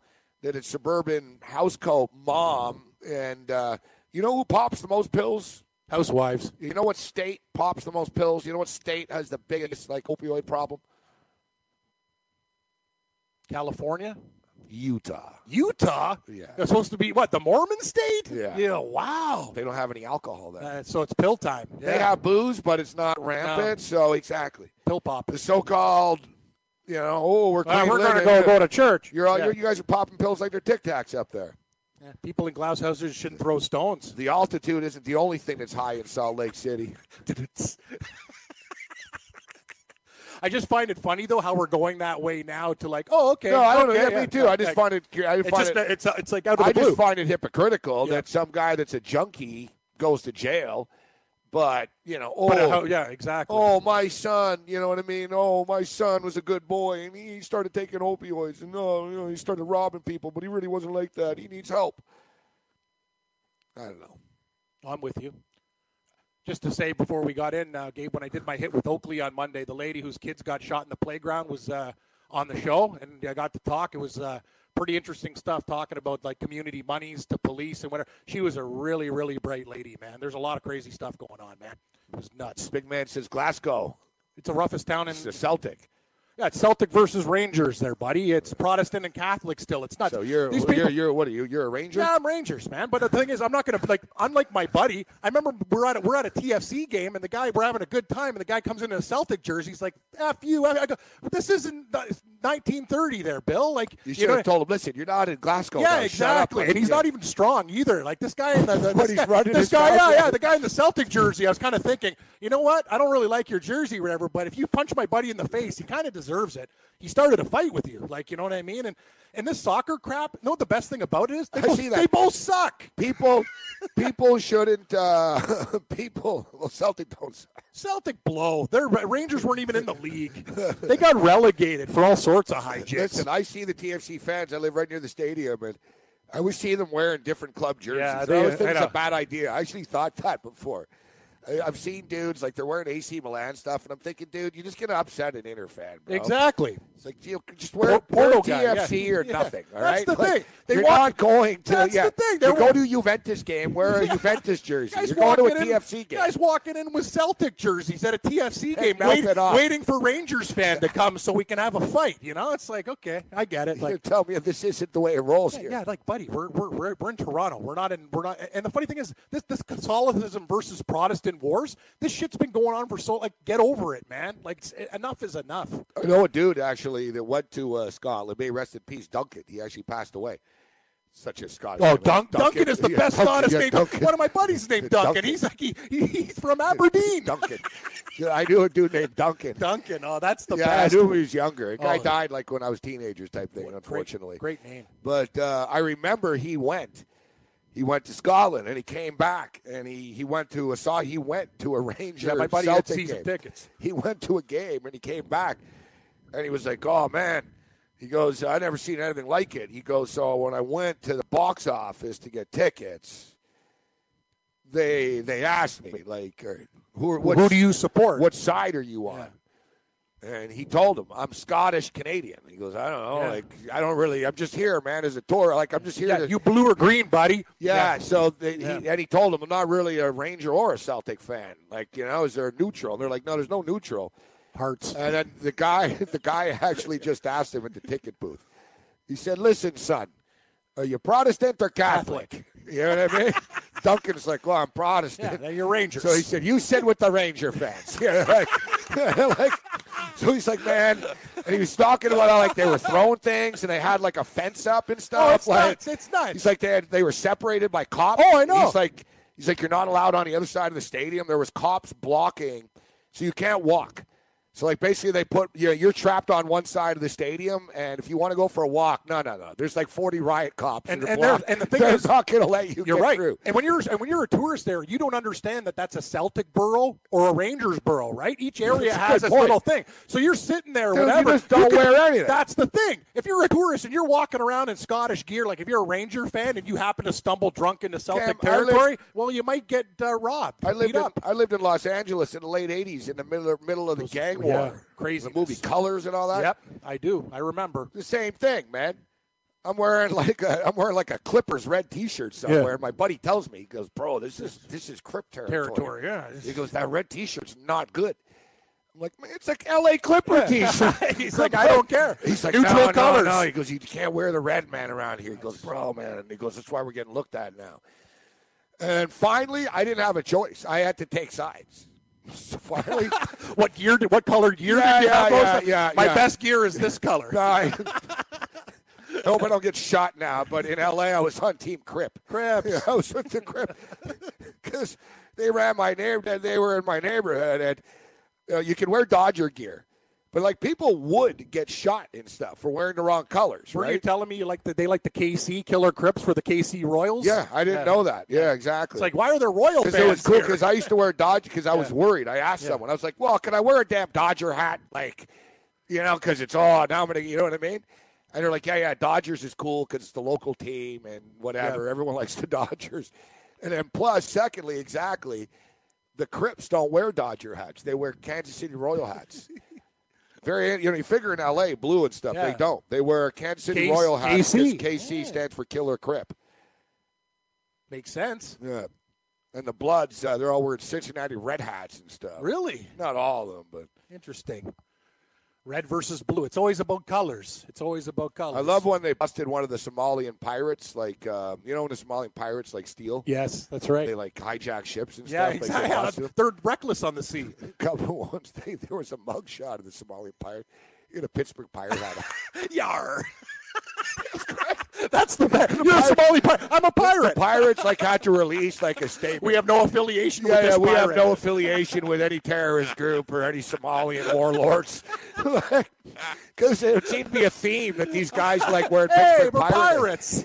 I don't know. I guess they got a kick out of That's being pirates. It's, exactly. It's awesome. If you were a pirate, you'd wear pirate gear.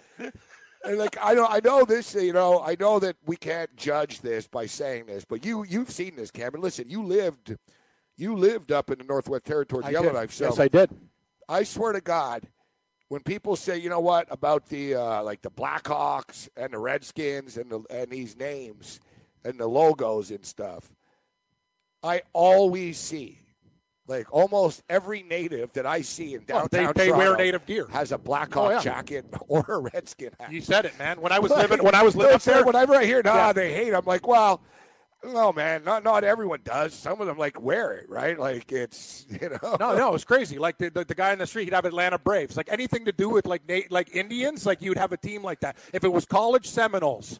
Like, it was just, no, you're right. Like, it's funny. Like, people are like, oh, the names are so insulting. I'm like, these people are Native Americans and Canadians wearing exactly. the gear. And the Redskins don't like the Cowboys. That's yeah, their rival. That's so you want to beat the Cowboys. I agree. You know what I mean? You're right. Redskins, though, is a name that's kinda, No, no, I, listen. Like, I, Redskins is one of those ones. That's this. Where I draw. I, I have no problem with Blackhawks. No, the Blackhawks are fine. Like, those are good names. The Seminoles. The Blackhawks, not an insult. Redskins is an insult. Yeah, no, like Redskins, Iron Maiden, the Redskins are coming. I personally believe, and I've said this before, yeah. and I don't care if I get called a yeah. big pinko commie for yeah. it, but they should change the name yes. of the Washington that's, football team. That's where you have to, yeah. The, the In Reds, my opinion. Yes. I, I, you know what? I mean, actually, I used to say, nah, don't worry about it, but the more I think about it, it's, yes, it, that that's it's an offensive term. And I'm not, a, you know me, I'm not, I'm not that way either. I usually let things You roll. Know now what they're debating is uh, they might change the name of the Edmonton Eskimos. Eskimos isn't the same as Redskins, though, because it's an Eskimo community. I know, Redskins it is. It's a derogatory name for... It is and it isn't. Yeah. I, for a guy that's lived up there, Gabe, that's... It's, they're torn.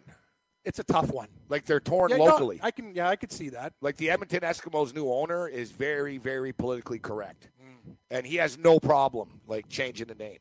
He's the first guy to go up. He went to the Inuit. He's the first guy to go yeah, up yeah, there. Went up to the high Arctic, yeah. To go up there in twenty years. Really? And he basically asked them, yeah, what do you feel Does about this? Does it bother this? you? Do you like this? Do you not like it? Like, you know, basically, you know, so, and he's, he didn't say what they said. He said he, they got diverse type of answers. I get the feeling they're going to change the name. Interesting. Like, very interesting. When I was up there, Gabe, I went to a place called Pelly Bay on the Arctic Ocean, and these kids were playing basketball. They were literally like four foot eight, like they jumped and kind of like I've never seen kids with tre- like you see LeBron James, like he's got those tree trunk legs because these kids do this sport called Alaskan high kick where oh, you yeah. jump off of one leg and you kick That's it. Crazy. So I was taking pictures of it stuff. These guys are dunking and they're like, oh, it's amazing. Rugby players. Oh yeah, they'd be amazing rugby players. Yeah, but the thing is, like, okay, is it acceptable? And no, it isn't acceptable. Look, Bomani Jones. Yep. Monty Jones yep. wore the Cleveland Caucasian T-shirt on T V. E S P N flipped. I know they did.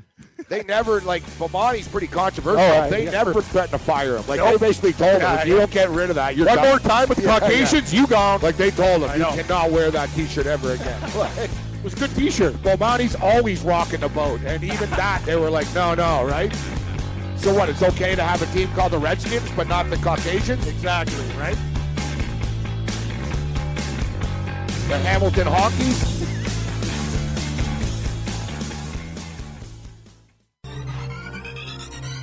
Did you know that you can listen to this show live on the award-winning Fantasy Sports Radio Network?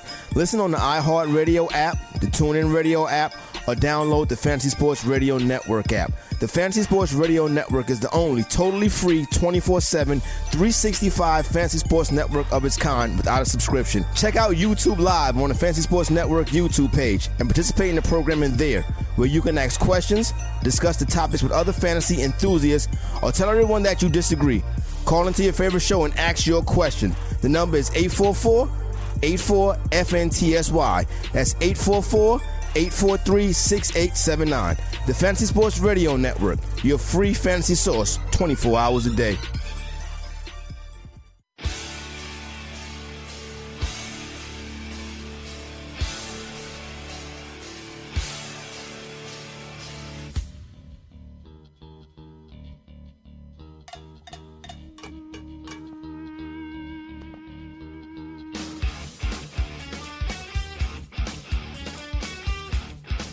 Give up, not sure. Same one. It is. Da, da, da, da, da. Or, unless we're losing our mind because every three Rage songs have fused yeah, into just, that let's one. Just move on. I, I don't know what's going on, but I, I, I'm hearing this song in my nightmares now. Uh, we got a lot of stuff to get to, actually, yes. but uh, we'll get to some basketball uh, right now. I wanted to talk about Terrell Owens a little bit. Well, uh, thinking he's going to go to the Canadian Football League? Well, Terrell Owens uh, wants to play football, yeah. and uh, guarantee you, no N F L team is signing him. No. So, well, what, you think he's going to go and uh, just step in and go, you know what, I'm ready to play football for the Edmonton Eskimos or the Canadian Football League? I think he'll want to, and I think he'll he'll attempt to, and then he'll realize that he's like fifth or sixth on the depth chart, and he's forty-four years old. To that to that point, Morency, a guy that's like complaining about to get in the Hall of Fame, going to the Canadian League, I think he's just, it's a lot of squawk and talk right now. I don't think it's going to follow through on it.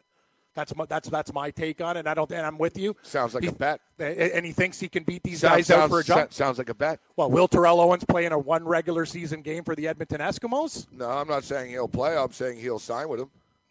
Well, he has to sign to do to to, my, no, to, my, to do something my, else. My bet is he signs with a Canadian Football League team. The bet. I'm not basically gonna, listen. From, I, as of yesterday, they have ten days. They have ten days to sign him. If they don't, then he becomes a, a free agent in the Canadian Football League. Yep. My guess is the Montreal Alouettes will offer him a ton of money, and he'll play for the same team that his good friend Ocho Cinco played for. Let's bring in Pete Annapolis right now. R D S Television, former assistant coach with the UMass Minutemen. Terrell Owens on the Alouettes, uh, Pete. I'll buy a jersey. You know what? I'll buy him some cigars, too. There'll be a lot of cigar smoking with T O back here. yeah, yeah, people. Uh, you really believe he's going to play for the – that's that's the prediction. That's wow. my bold prediction. Wow, that's, that, that is bold. Well, the thing is, the Edmonton Eskimos, this isn't really in their M O. They have his rights, though, as of now, within yeah. the ten days. Yes. Yeah. So, I don't know. Maybe the, the thing is, the Eskimos already sell tickets, right? Like, they're yeah. not really a P R type of team. And Montreal's really struggling. Montreal is a P R team. Yeah. Montreal signed Michael Sam, right? Montreal yep. brought in Ocho Cinco. Cinco. This Correct. is right in their wheelhouse. Very good points. And Ocho Cinco's good friends with Terrell Owens. And whatever, man. T O's going to like the city of Montreal and the, um, the nightlife and the ladies uh, in the city of Montreal. So, uh, nevertheless, speaking of nightlife and uh, ladies, Las Vegas, the N B A Summer League comes to a close uh, here tonight, uh, Pete. And it's interesting. Last year, the Lakers had a great uh, Summer League, and Lonzo Ball actually won the uh, the Summer League M V P. And um, you can almost guarantee that they're going to have the M V P again. Before we get into the game, I got to tell you, Josh Hart's really raised the level of his game. It'll be interesting to see if this continues into his uh, his sophomore season in the, in the N B A, Pete. But What's your take on uh, Josh Hart just killing it in the summer league? And do you think this continues? And do you think he's going to turn into a, a top-notch N B A player? Well, when you look at Josh Hart, I mean, first thing, uh, versatility. The kid could play multiple positions. Um, he plays the game the right way. Speaking to a couple of assistant coaches at Villanova, he was the most competitive guy they've ever had. Every single drill, every single practice, uh, he wanted to win every single sprint. So, uh, and the other thing, guys, he's twenty-three years old, right? So you're talking about a four-year senior. Last year played in the N B A, now his second year. The second-year guys in the N B A dominate summer league. It's been like that traditionally, but here's a kid, Hart, that plays the game the right way. Um, he's a guy that's really raising his stock. And when you look as a coach, and Luke Walton, I mean, sometimes you got those first-round picks, and, and you, you you got you got to play guys with the big contracts. But at the end of the day, when the game's on the line, Josh Hart makes winning plays. And Lonzo Ball, if you ask me who would I would take today, Lonzo Ball or Josh Hart, Uh, I'm taking Lonzo. No, I'm taking Josh Hart, and it's not even a question. Just because if not only uh, you don't want Lonzo Ball's off the court uh, antics, Hart's a better player, offensively, defensively, and in the leadership category. So um, let's see what's going to look like playing next to LeBron and the New Look Lakers. But he's going to make some serious money down the road, whether it's in L A or an N B A team will pick him up, because those intangibles of the way he plays the game, uh, you just can't buy those today in the game today. There's been a lot of kids and a lot of sort of um, no-name guys or non-high-profile players that have really made a name for themselves over the last couple of weeks. And uh, another kid uh, that we're talking about here is this Raythan Mays kid, who I really don't know much about, to be honest, uh, Pete. But, uh, you know, he's he's been stepping up uh, big uh, for the Lakers as well. And then you get the um, you get the Portland Trailblazers, who have had a hell of a run here. Both these teams haven't lost a single game uh, in summer league play. Tonight's the championship. It says the Lakers have won eleven straight games in Vegas. Yeah, because yeah. going back to last year, That's too. That's the thing, yeah, with Kuzma and Ball. Like, this team, like, it's amazing. These guys just play so good in the summer league. It's weird. I think, though, I think that the Blazers are going to win tonight. Um, the Blazers, this is why the Blazers are doing so well here. They've got eleven guys that they've been playing, eleven rotation players. Nine of them are second-year or third-year guys, et cetera. Another point, Gabe. Portland, when they played their game versus Memphis, they out-rebounded them forty-five twenty-five. Like, they're all over the glass. Well, it's funny you say that. And you know what, Pete? Swanigan. Swanigan, yes. Swanigan's been killing it here. He's leading the N B A Summer League with eleven rebounds per game, Pete. Uh, Swanigan, Purdue. Yeah, no question. He, You know, Caleb, what a story about him. Uh, living off the streets, foster care, and then to become a star at Purdue. Originally was supposed to go play for Tom Izzo, Michigan State. And wasn't he like a big kid too? Wasn't he like a kind of like uh, like close to obese? No, I think he was chubbier. I think he was like three hundred fifty pounds or something crazy. I could be wrong though, right? Didn't he lose like a lot of weight, Pete? He was like the, the you know, remember Robert Tractor Trailer? Uh, rest in peace from Michigan. Yeah. Uh, same type of body weight, same type of skill set, right? Really skilled with their feet and their hands. And Swanigan really made himself into a first-round pick. And, you know, twenty-one points, sixteen rebounds the other day against uh, Memphis in the semifinals. He's a guy, listen, um, if he continues to control his weight and really could shoot the outside shot, I mean, he'll get more minutes. But, listen, in the N B A today, guys, it's a, it's about specialty. And if you do something really well, continue doing it because you're going to get paid. And Swanigan could rebound the basketball. So uh, coaches love that. I mentioned that about Hart, the way he plays the game. Swanigan's another guy. He, he loves the Windex. He's all about getting all that glass. So uh, I, when you look at Portland, I agree with Gabe. I think I think they're going to take it tonight, uh, even though Hart has been outstanding. Um, you know, you look at Zach Collins from Gonzaga, another guy, you know, first-round pick. John Jenkins trying to get back into the N B A. He was a first-round pick from Atlanta two thousand thirteen. I mean, Wade Baldwin is playing outstanding, another kid from Vanderbilt. You know, Archie Goodwin, remember him from Kentucky? Uh, yep. He's the guy that put up twenty-two points. I mean, they got a lot of talented Wade guys Baldwin. There. Wade Baldwin. Wade yeah. Baldwin, Vanderbilt's having a hell of a little I like, run I used here to, We used to like him, remember, on the, those old Vanderbilt teams. Yeah, Wade, good call. Wade Baldwin's the fourth. having a nice tournament. Isn't he Wade Baldwin yes, the fourth? Yeah, I, yeah, I remember that. yeah, Wade Baldwin the fourth. Yeah, that's, oh, that's crazy. And listen, guys, they got a guy. You know, you always want. You know, you always win when you got a Greek guy on the team. Georgios Papagiannis is on the team. Doesn't play too much, but hey, you know what? I'll give him a little plug there. Another guy who's got some talent. It's a stacked team, uh, and, and Portland. You know what? They're trying to get to the next level. They want to get that culture of winning. but it should be a really interesting game. But, you know, when you mentioned about Xavier Rayton Mays, he's a Toronto kid, right? And uh, it's funny, you know, there was a documentary, uh, a Fifth Estate on Roll Russell about, you know, certain kids being misled, and his mother called out, Roll Russell called out the system, wanted her son, put up her house for her son to make the N B A. He plays at Florida State, has a good career, declares early, bumps around with the Knicks, uh, Westchester uh, team in the G League. I think he's a guy that is a bubble N B A guy, but he's talented, he's smooth, and with Caruso being injured, potentially not playing again tonight, this is an opportunity for him to get more minutes. So uh, let's see if he steps up to the plate tonight. But uh, another Canadian kid who's doing good things, hopefully he can find this, uh, a, a full-time gig in the N B A. Speaking of which, the Toronto Raptors, uh, because after after the Summer League, basically these teams, they have to decide whether they offer players contracts yep. or not. Otherwise, they get uh, their, their free agents as well. And it's funny, we were just talking about Wade Baldwin the fourth. Yep. Um, Raptors supposedly are going to grab Wade Baldwin if the Blazers don't offer him a, a contract hmm. or a two-way contract, whatever. Raptors do good much. with that with the, with those moves too. Yeah, they're the king of like, yeah, yeah, yeah. But we need, you know. Uh, where's Kawhi Leonard? That's the thing. Wade Baldwin's not going to get you to the next level. But are you buying this Kawhi Leonard to the Raptors stuff, Pete? Uh, I am. I am. My sources are telling me, and I, and knowing Masai Ujiri, right? When he's quiet, it means he's really working. Uh, and he's never been afraid to make big moves and big trades, starting when he dealt Carmelo Anthony, got all those assets in return. Guy's fired um, two coach of the years. So yeah, he's not he's not scared to. No. Good call. Yeah, so I, I think, you know, once LeBron James decided to go west, the door is open now for these teams. And, again, Boston are the cream of the crop, and I understand that they went to the Eastern Conference Finals without Kyrie and Hayward, and they'll be up there. But you put Philadelphia next to Toronto, I'm sorry, I'm taking Toronto with the team that's now. I don't trust Embiid and Simmons for another eighty-two games, and they lost Ilyasova. They lost some key players, Bellinelli as well. But here's the opportunity. This Masai initially wanted to keep his score one more year. They bring in Nick Nurse. They'll have a little bit of changes. They're going to run and gun a little bit more. He wants to challenge DeRozan to play defensively. But Masai might trade Lowry or DeRozan now, even if it's just for a one-year rental. And we've seen what happens sometimes with those one-year rentals. Some guys will say, hey, I can get the most money here, and I'll just stick around like we've seen Paul George do uh, with O K C. But having said that, Uh, I don't think the Spurs want to send them to the Lakers, and they're asking for the moon, as they should. And I don't think the Sixers are going to part ways with Embiid or with Simmons. So, you know, what, what does San Antonio want from there? You know, the point guard that can't shoot, Markel Fultz.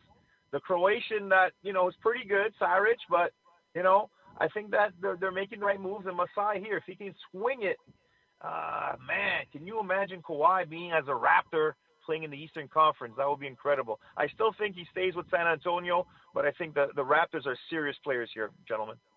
Pete Annapolis with us. Yeah, Gabe, we were talk- we, Gabe and I were talking, though, Pete, like in the deal, you know it's going to be uh, Lowry or DeRozan. We we would say Lowry because of the contract status. It makes a lot more sense, but you know with DeRozan, he's had some anger with the club. What do you think? Like what kind of package would, would you include Lowry or DeRozan? Because I'm thinking Lowry would be the guy in the deal. I think ultimately, if you're Masai Ujiri, you probably want to, you know, you're gonna you're gonna have to send O G Anunoby. I think that's the guy that they want in return. First year player from Indiana, a lot of potential. They love what he could bring. I wouldn't uh, do it. You, pro- you probably probably would want to send Valanciunas that way as well. Um, probably want to keep Lowry and DeRozan if you can, and then have those two with Kawhi Leonard. Then you know, then you're talking serious stuff about, you know, winning the East and competing against Golden State. But I think if you have one of the two, probably Lowry's the guy you want to let go uh, because you have the depth and the quality and the backups with DeLon Wright and, and Fred But we Van say Reed. that. We say that, Pete, but I get the feeling, and where there's smoke, there's fire, that Masai Ujiri's not a massive DeMar DeRozan fan. Yeah. There was the, the, the, the murmurs and the whispers last year that he was trying to trade DeRozan to the Knicks, that he floated DeRozan out there before.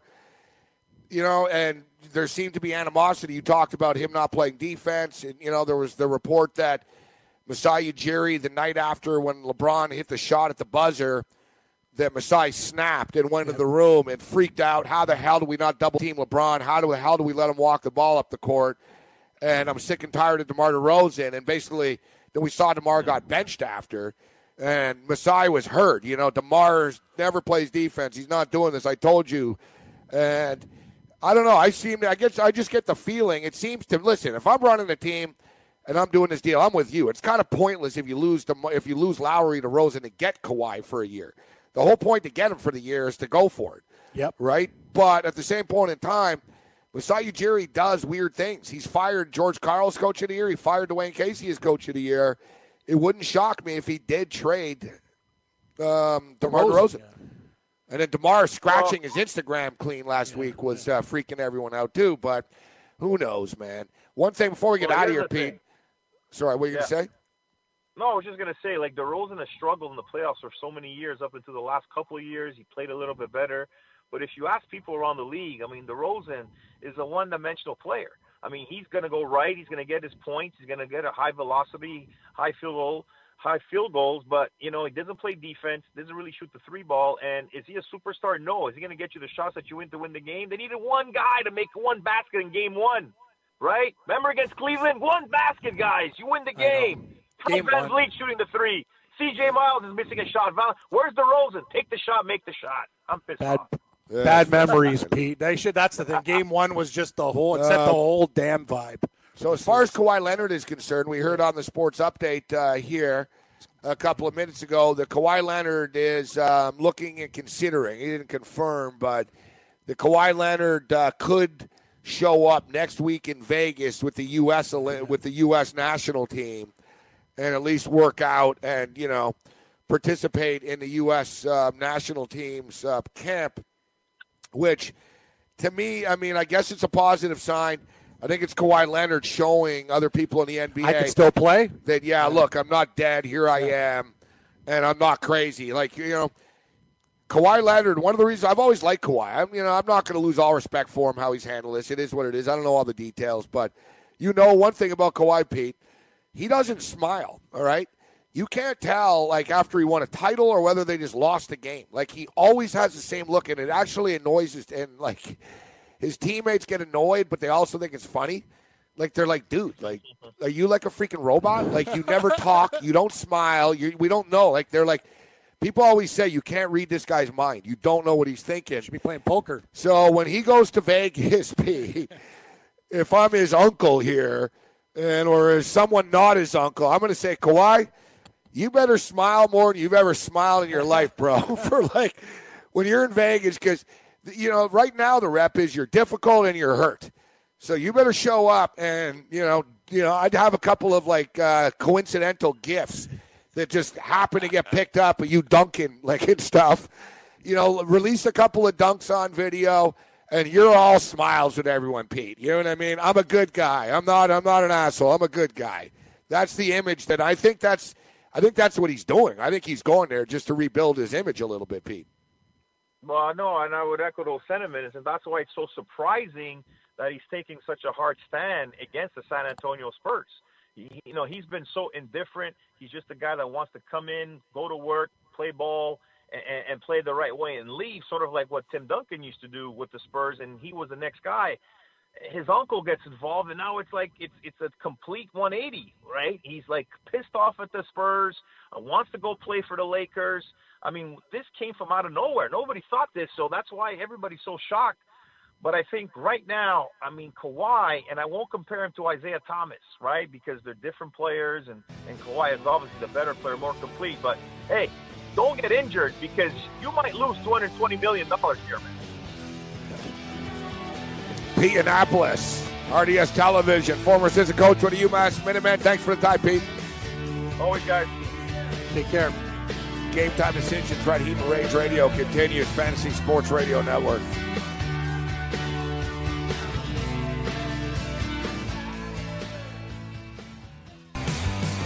Have you ever wanted to have a fantasy expert in the palm of your hand? Or better yet, in the pocket of your khakis? Well, check it out. Now you can. It's the Fantasy Sports Radio Network app. Download it now to your phone. We promise no weird viruses, no strange tracking things, just twenty-four hours a day, seven days a week of pure fantasy knowledge dropping all over your head. It's the Fantasy Sports Radio Network app. Stop being a weirdo and streaming it online. Get it on your phone. Take it with you everywhere you go.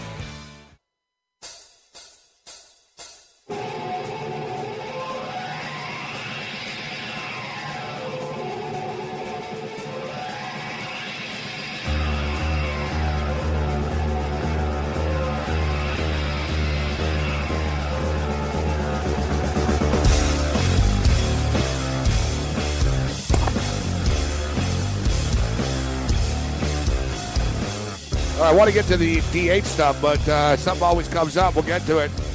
We're going to poll question out there uh, on Twitter. Uh, looks like the D H could be uh, coming to the National League. Do you like it or hate it? We'll American, get to that. American League. Right? No, the D H coming to the oh, National League. Oh, the National League. League. Sorry, what am I talking about? They, should ha- they shouldn't have a D H. Either side. Yeah, th- thanks, Ken. Shut up, Keith Urban. Come on.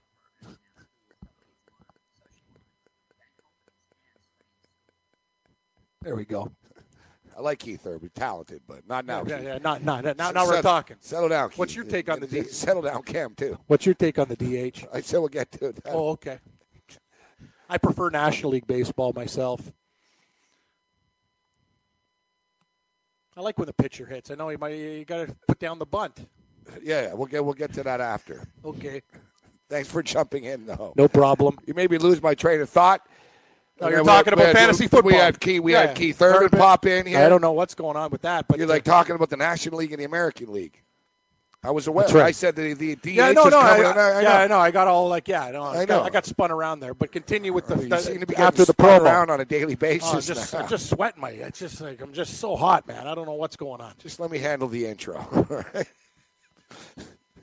just, just let me handle the intro here.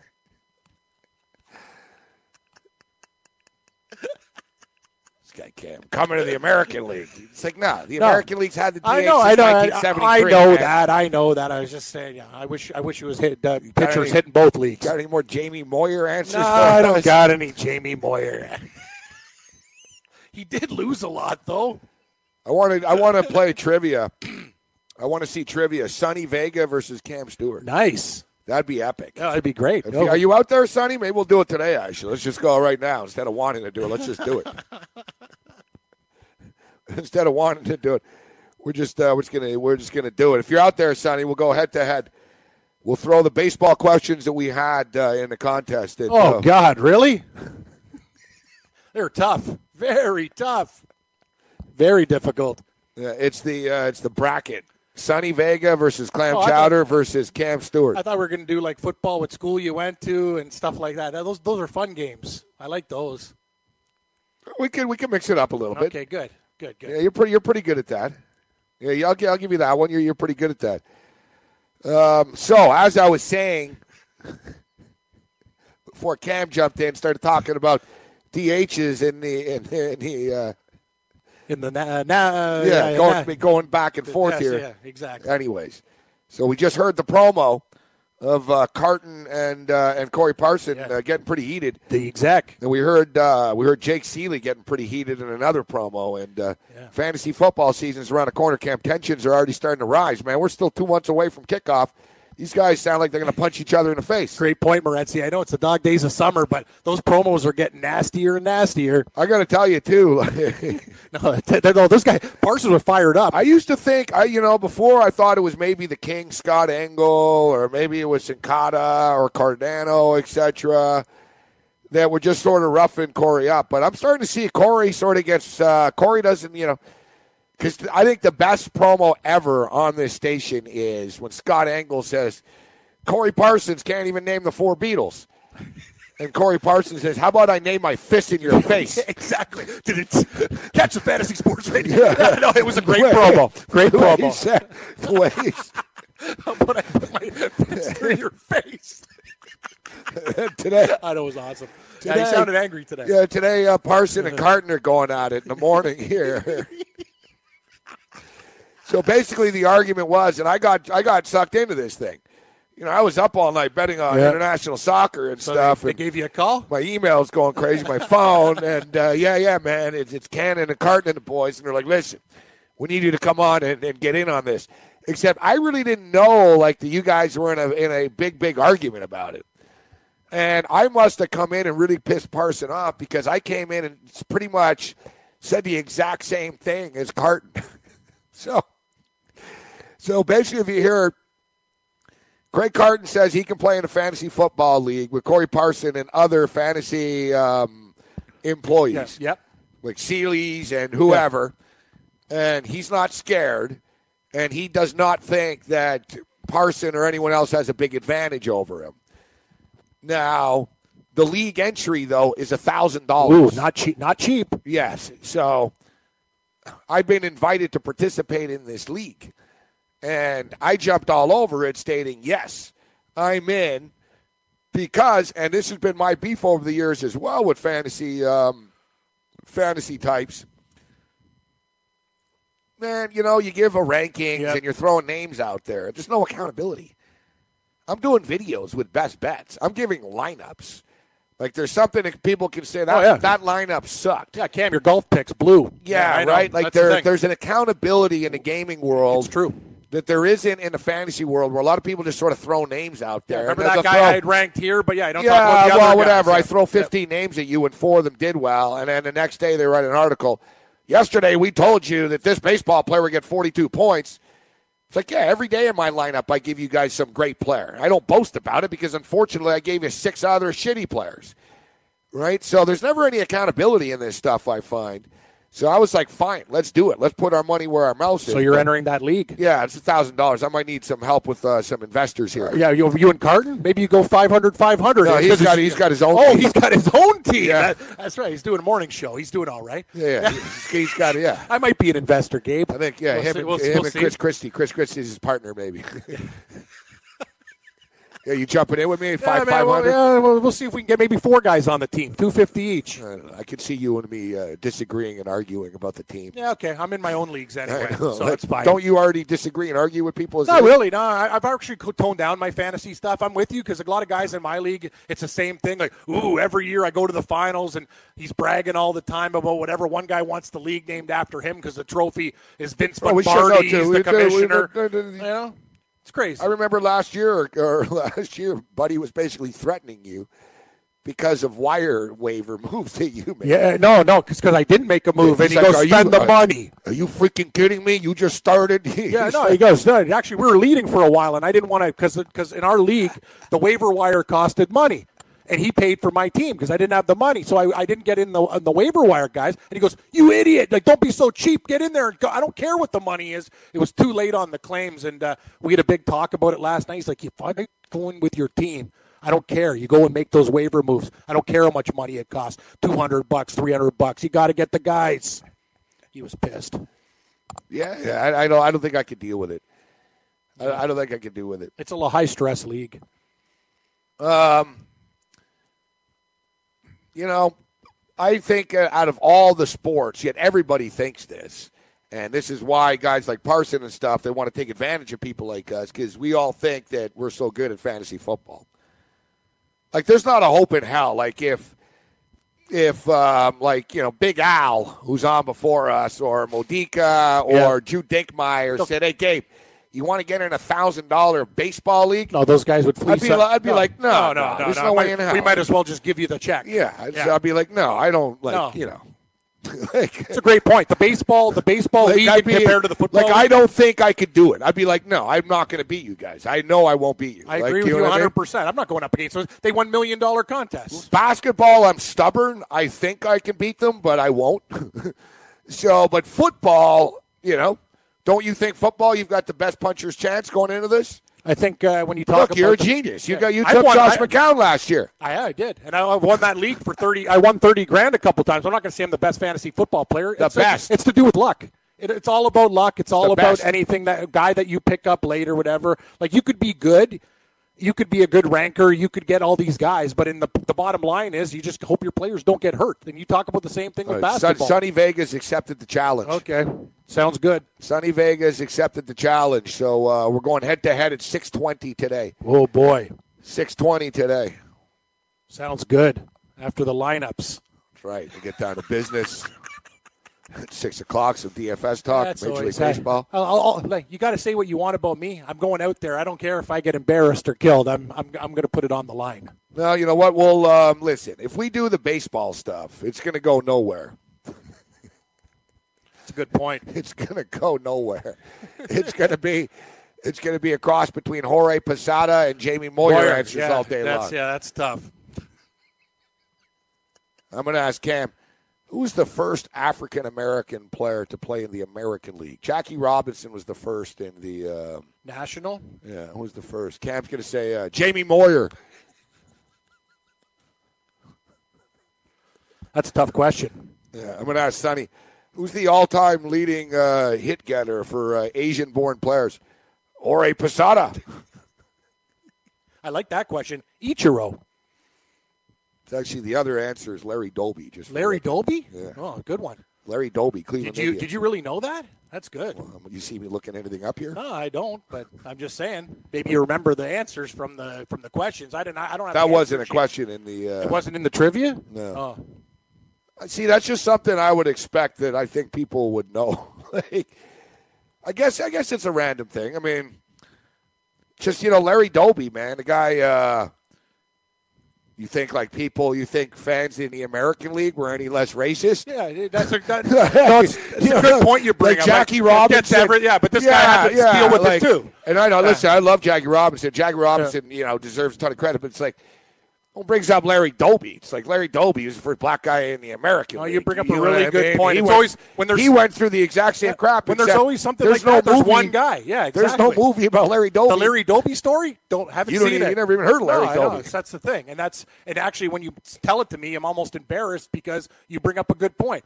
It's one guy that gets the accolades, and obviously it's cra- It's the stuff he had to deal with was insane, but the fact that another person did it too and you don't even hear about him?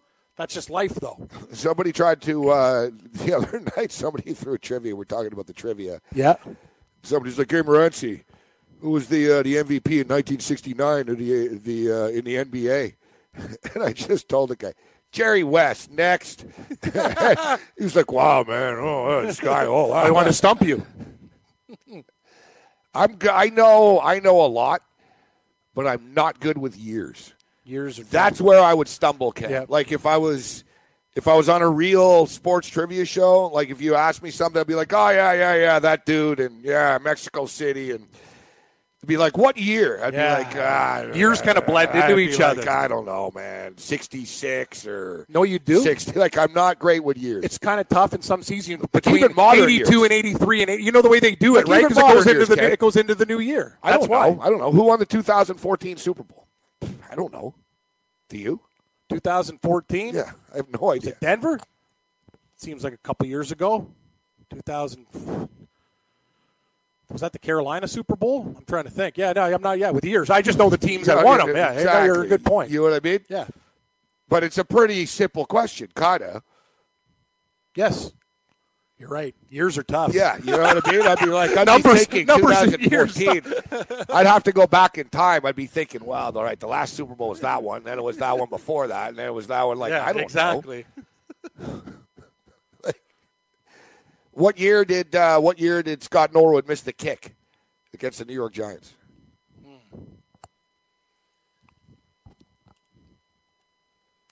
Hmm. That's tough. I was young. I was really young back then. Not that young. Hmm? We're that young. I remember I got kicked out of a hockey game for fighting that, so I could watch oh, the Super day? Bowl. Yeah, the Giants. Bills. We actually had a we had a hockey game during that, and I watched it in the so skate. When were you playing hockey? What? nineteen ninety-one. No, yeah, I was gonna say like ninety-two, ninety-three. I was nineteen ninety-one. ninety-one. Yeah, but yeah, that's the sixteen because I got kicked out of the game, and I watched it in the skate sharpening guys, and he had a black and white T V. Craziness. Well, it's funny when you were getting uh, you were getting kicked out of a hockey game. I was in Hollywood, California. Smashing a uh, smashing a parking meter with a baseball bat after the game.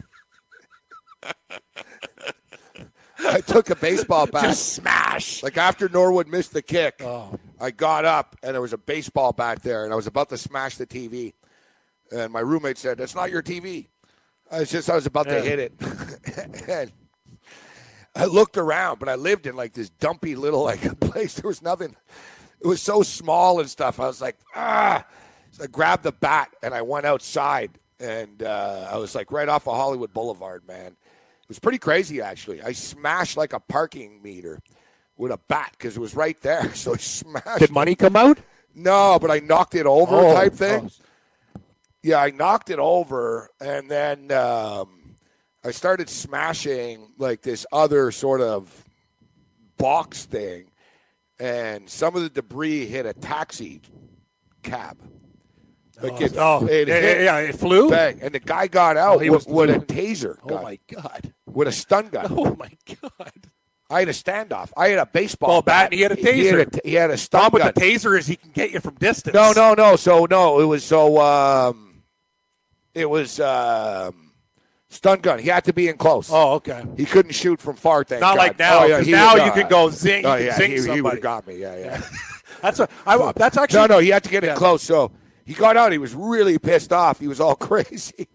And I hit the baseball bat. I told him, dude, I'm not in a freaking mood right now, man. I said, your car is fine. Get back in the car. And I hit the baseball bat. He had the, he had the, uh, he had his thing. He was in his hand. He was like, I get you. I get you. And I was like, you ain't getting me. And I had the baseball bat. And a buddy of mine came out, this crazy dude I knew from Houston that lived there. He came out. He's like, is there a problem? The taxi driver, like, took off. Yeah, I'll never forget that little explosion after that Super Bowl. The Bills always give you uh, grief. Grief, rage, and uh, they've regrets. Caused me, they've caused me a lot of pain yeah, over the years. They sure have. The Bills are like a woman that just keeps letting you down. Yeah. But you just think it's going to be different. Yeah, you bring it back with her, and no, it's the same. Sort of like, you know, shit. You think yep. maybe one week you'll get laid. You know what I mean? No. But she keeps playing you. But you're like, you know what? I'll take her out again next Sunday yeah. again. You know, one last time. Yeah, one more wine and dine. One more. Sunday. I'm, it's gonna. It's gonna pay off. One. One more Sunday. Better off going to Dairy Queen and getting a Subway. You're right. Good point. Go to the Golden Corral. Take her to the Golden Corral at least. It's cheap. It's not fast food. It's fan food. What does that mean? What? It's not fast food. It's fan food? Fantastic food? Is yeah. it short for fantastic? I, I don't think it's supposed to mean like you're a sports fan. You eat no, at Dairy Queen. I think fan. it's fan, fan it's food. It's fantastic, yeah. It's fan. not fa- It's not fa- fast food. It's fan food. It, yeah, yeah, it could fantastic. be. Fantastic. Yeah, probably. But it has multiple purposes. Dairy Queen is good. Oh, the Dairy Queen burger, their chicken tenders are. Uh, they the problem with Dairy Queen is there's just not enough of them. Sample size, yeah, you're right. Portions too small. Like, you know what I mean? Like I don't. And anytime I go to a Dairy Queen, it's like ice cream only. It's like no, no, you have to go to that one. Yeah. We don't have the, the, the kitchen here. It's a great point. It's just ice They're cream. all different. Even in Vegas, there was a Dairy Queen, but it was it was in an awkward spot. I never went there. Same with Sonic.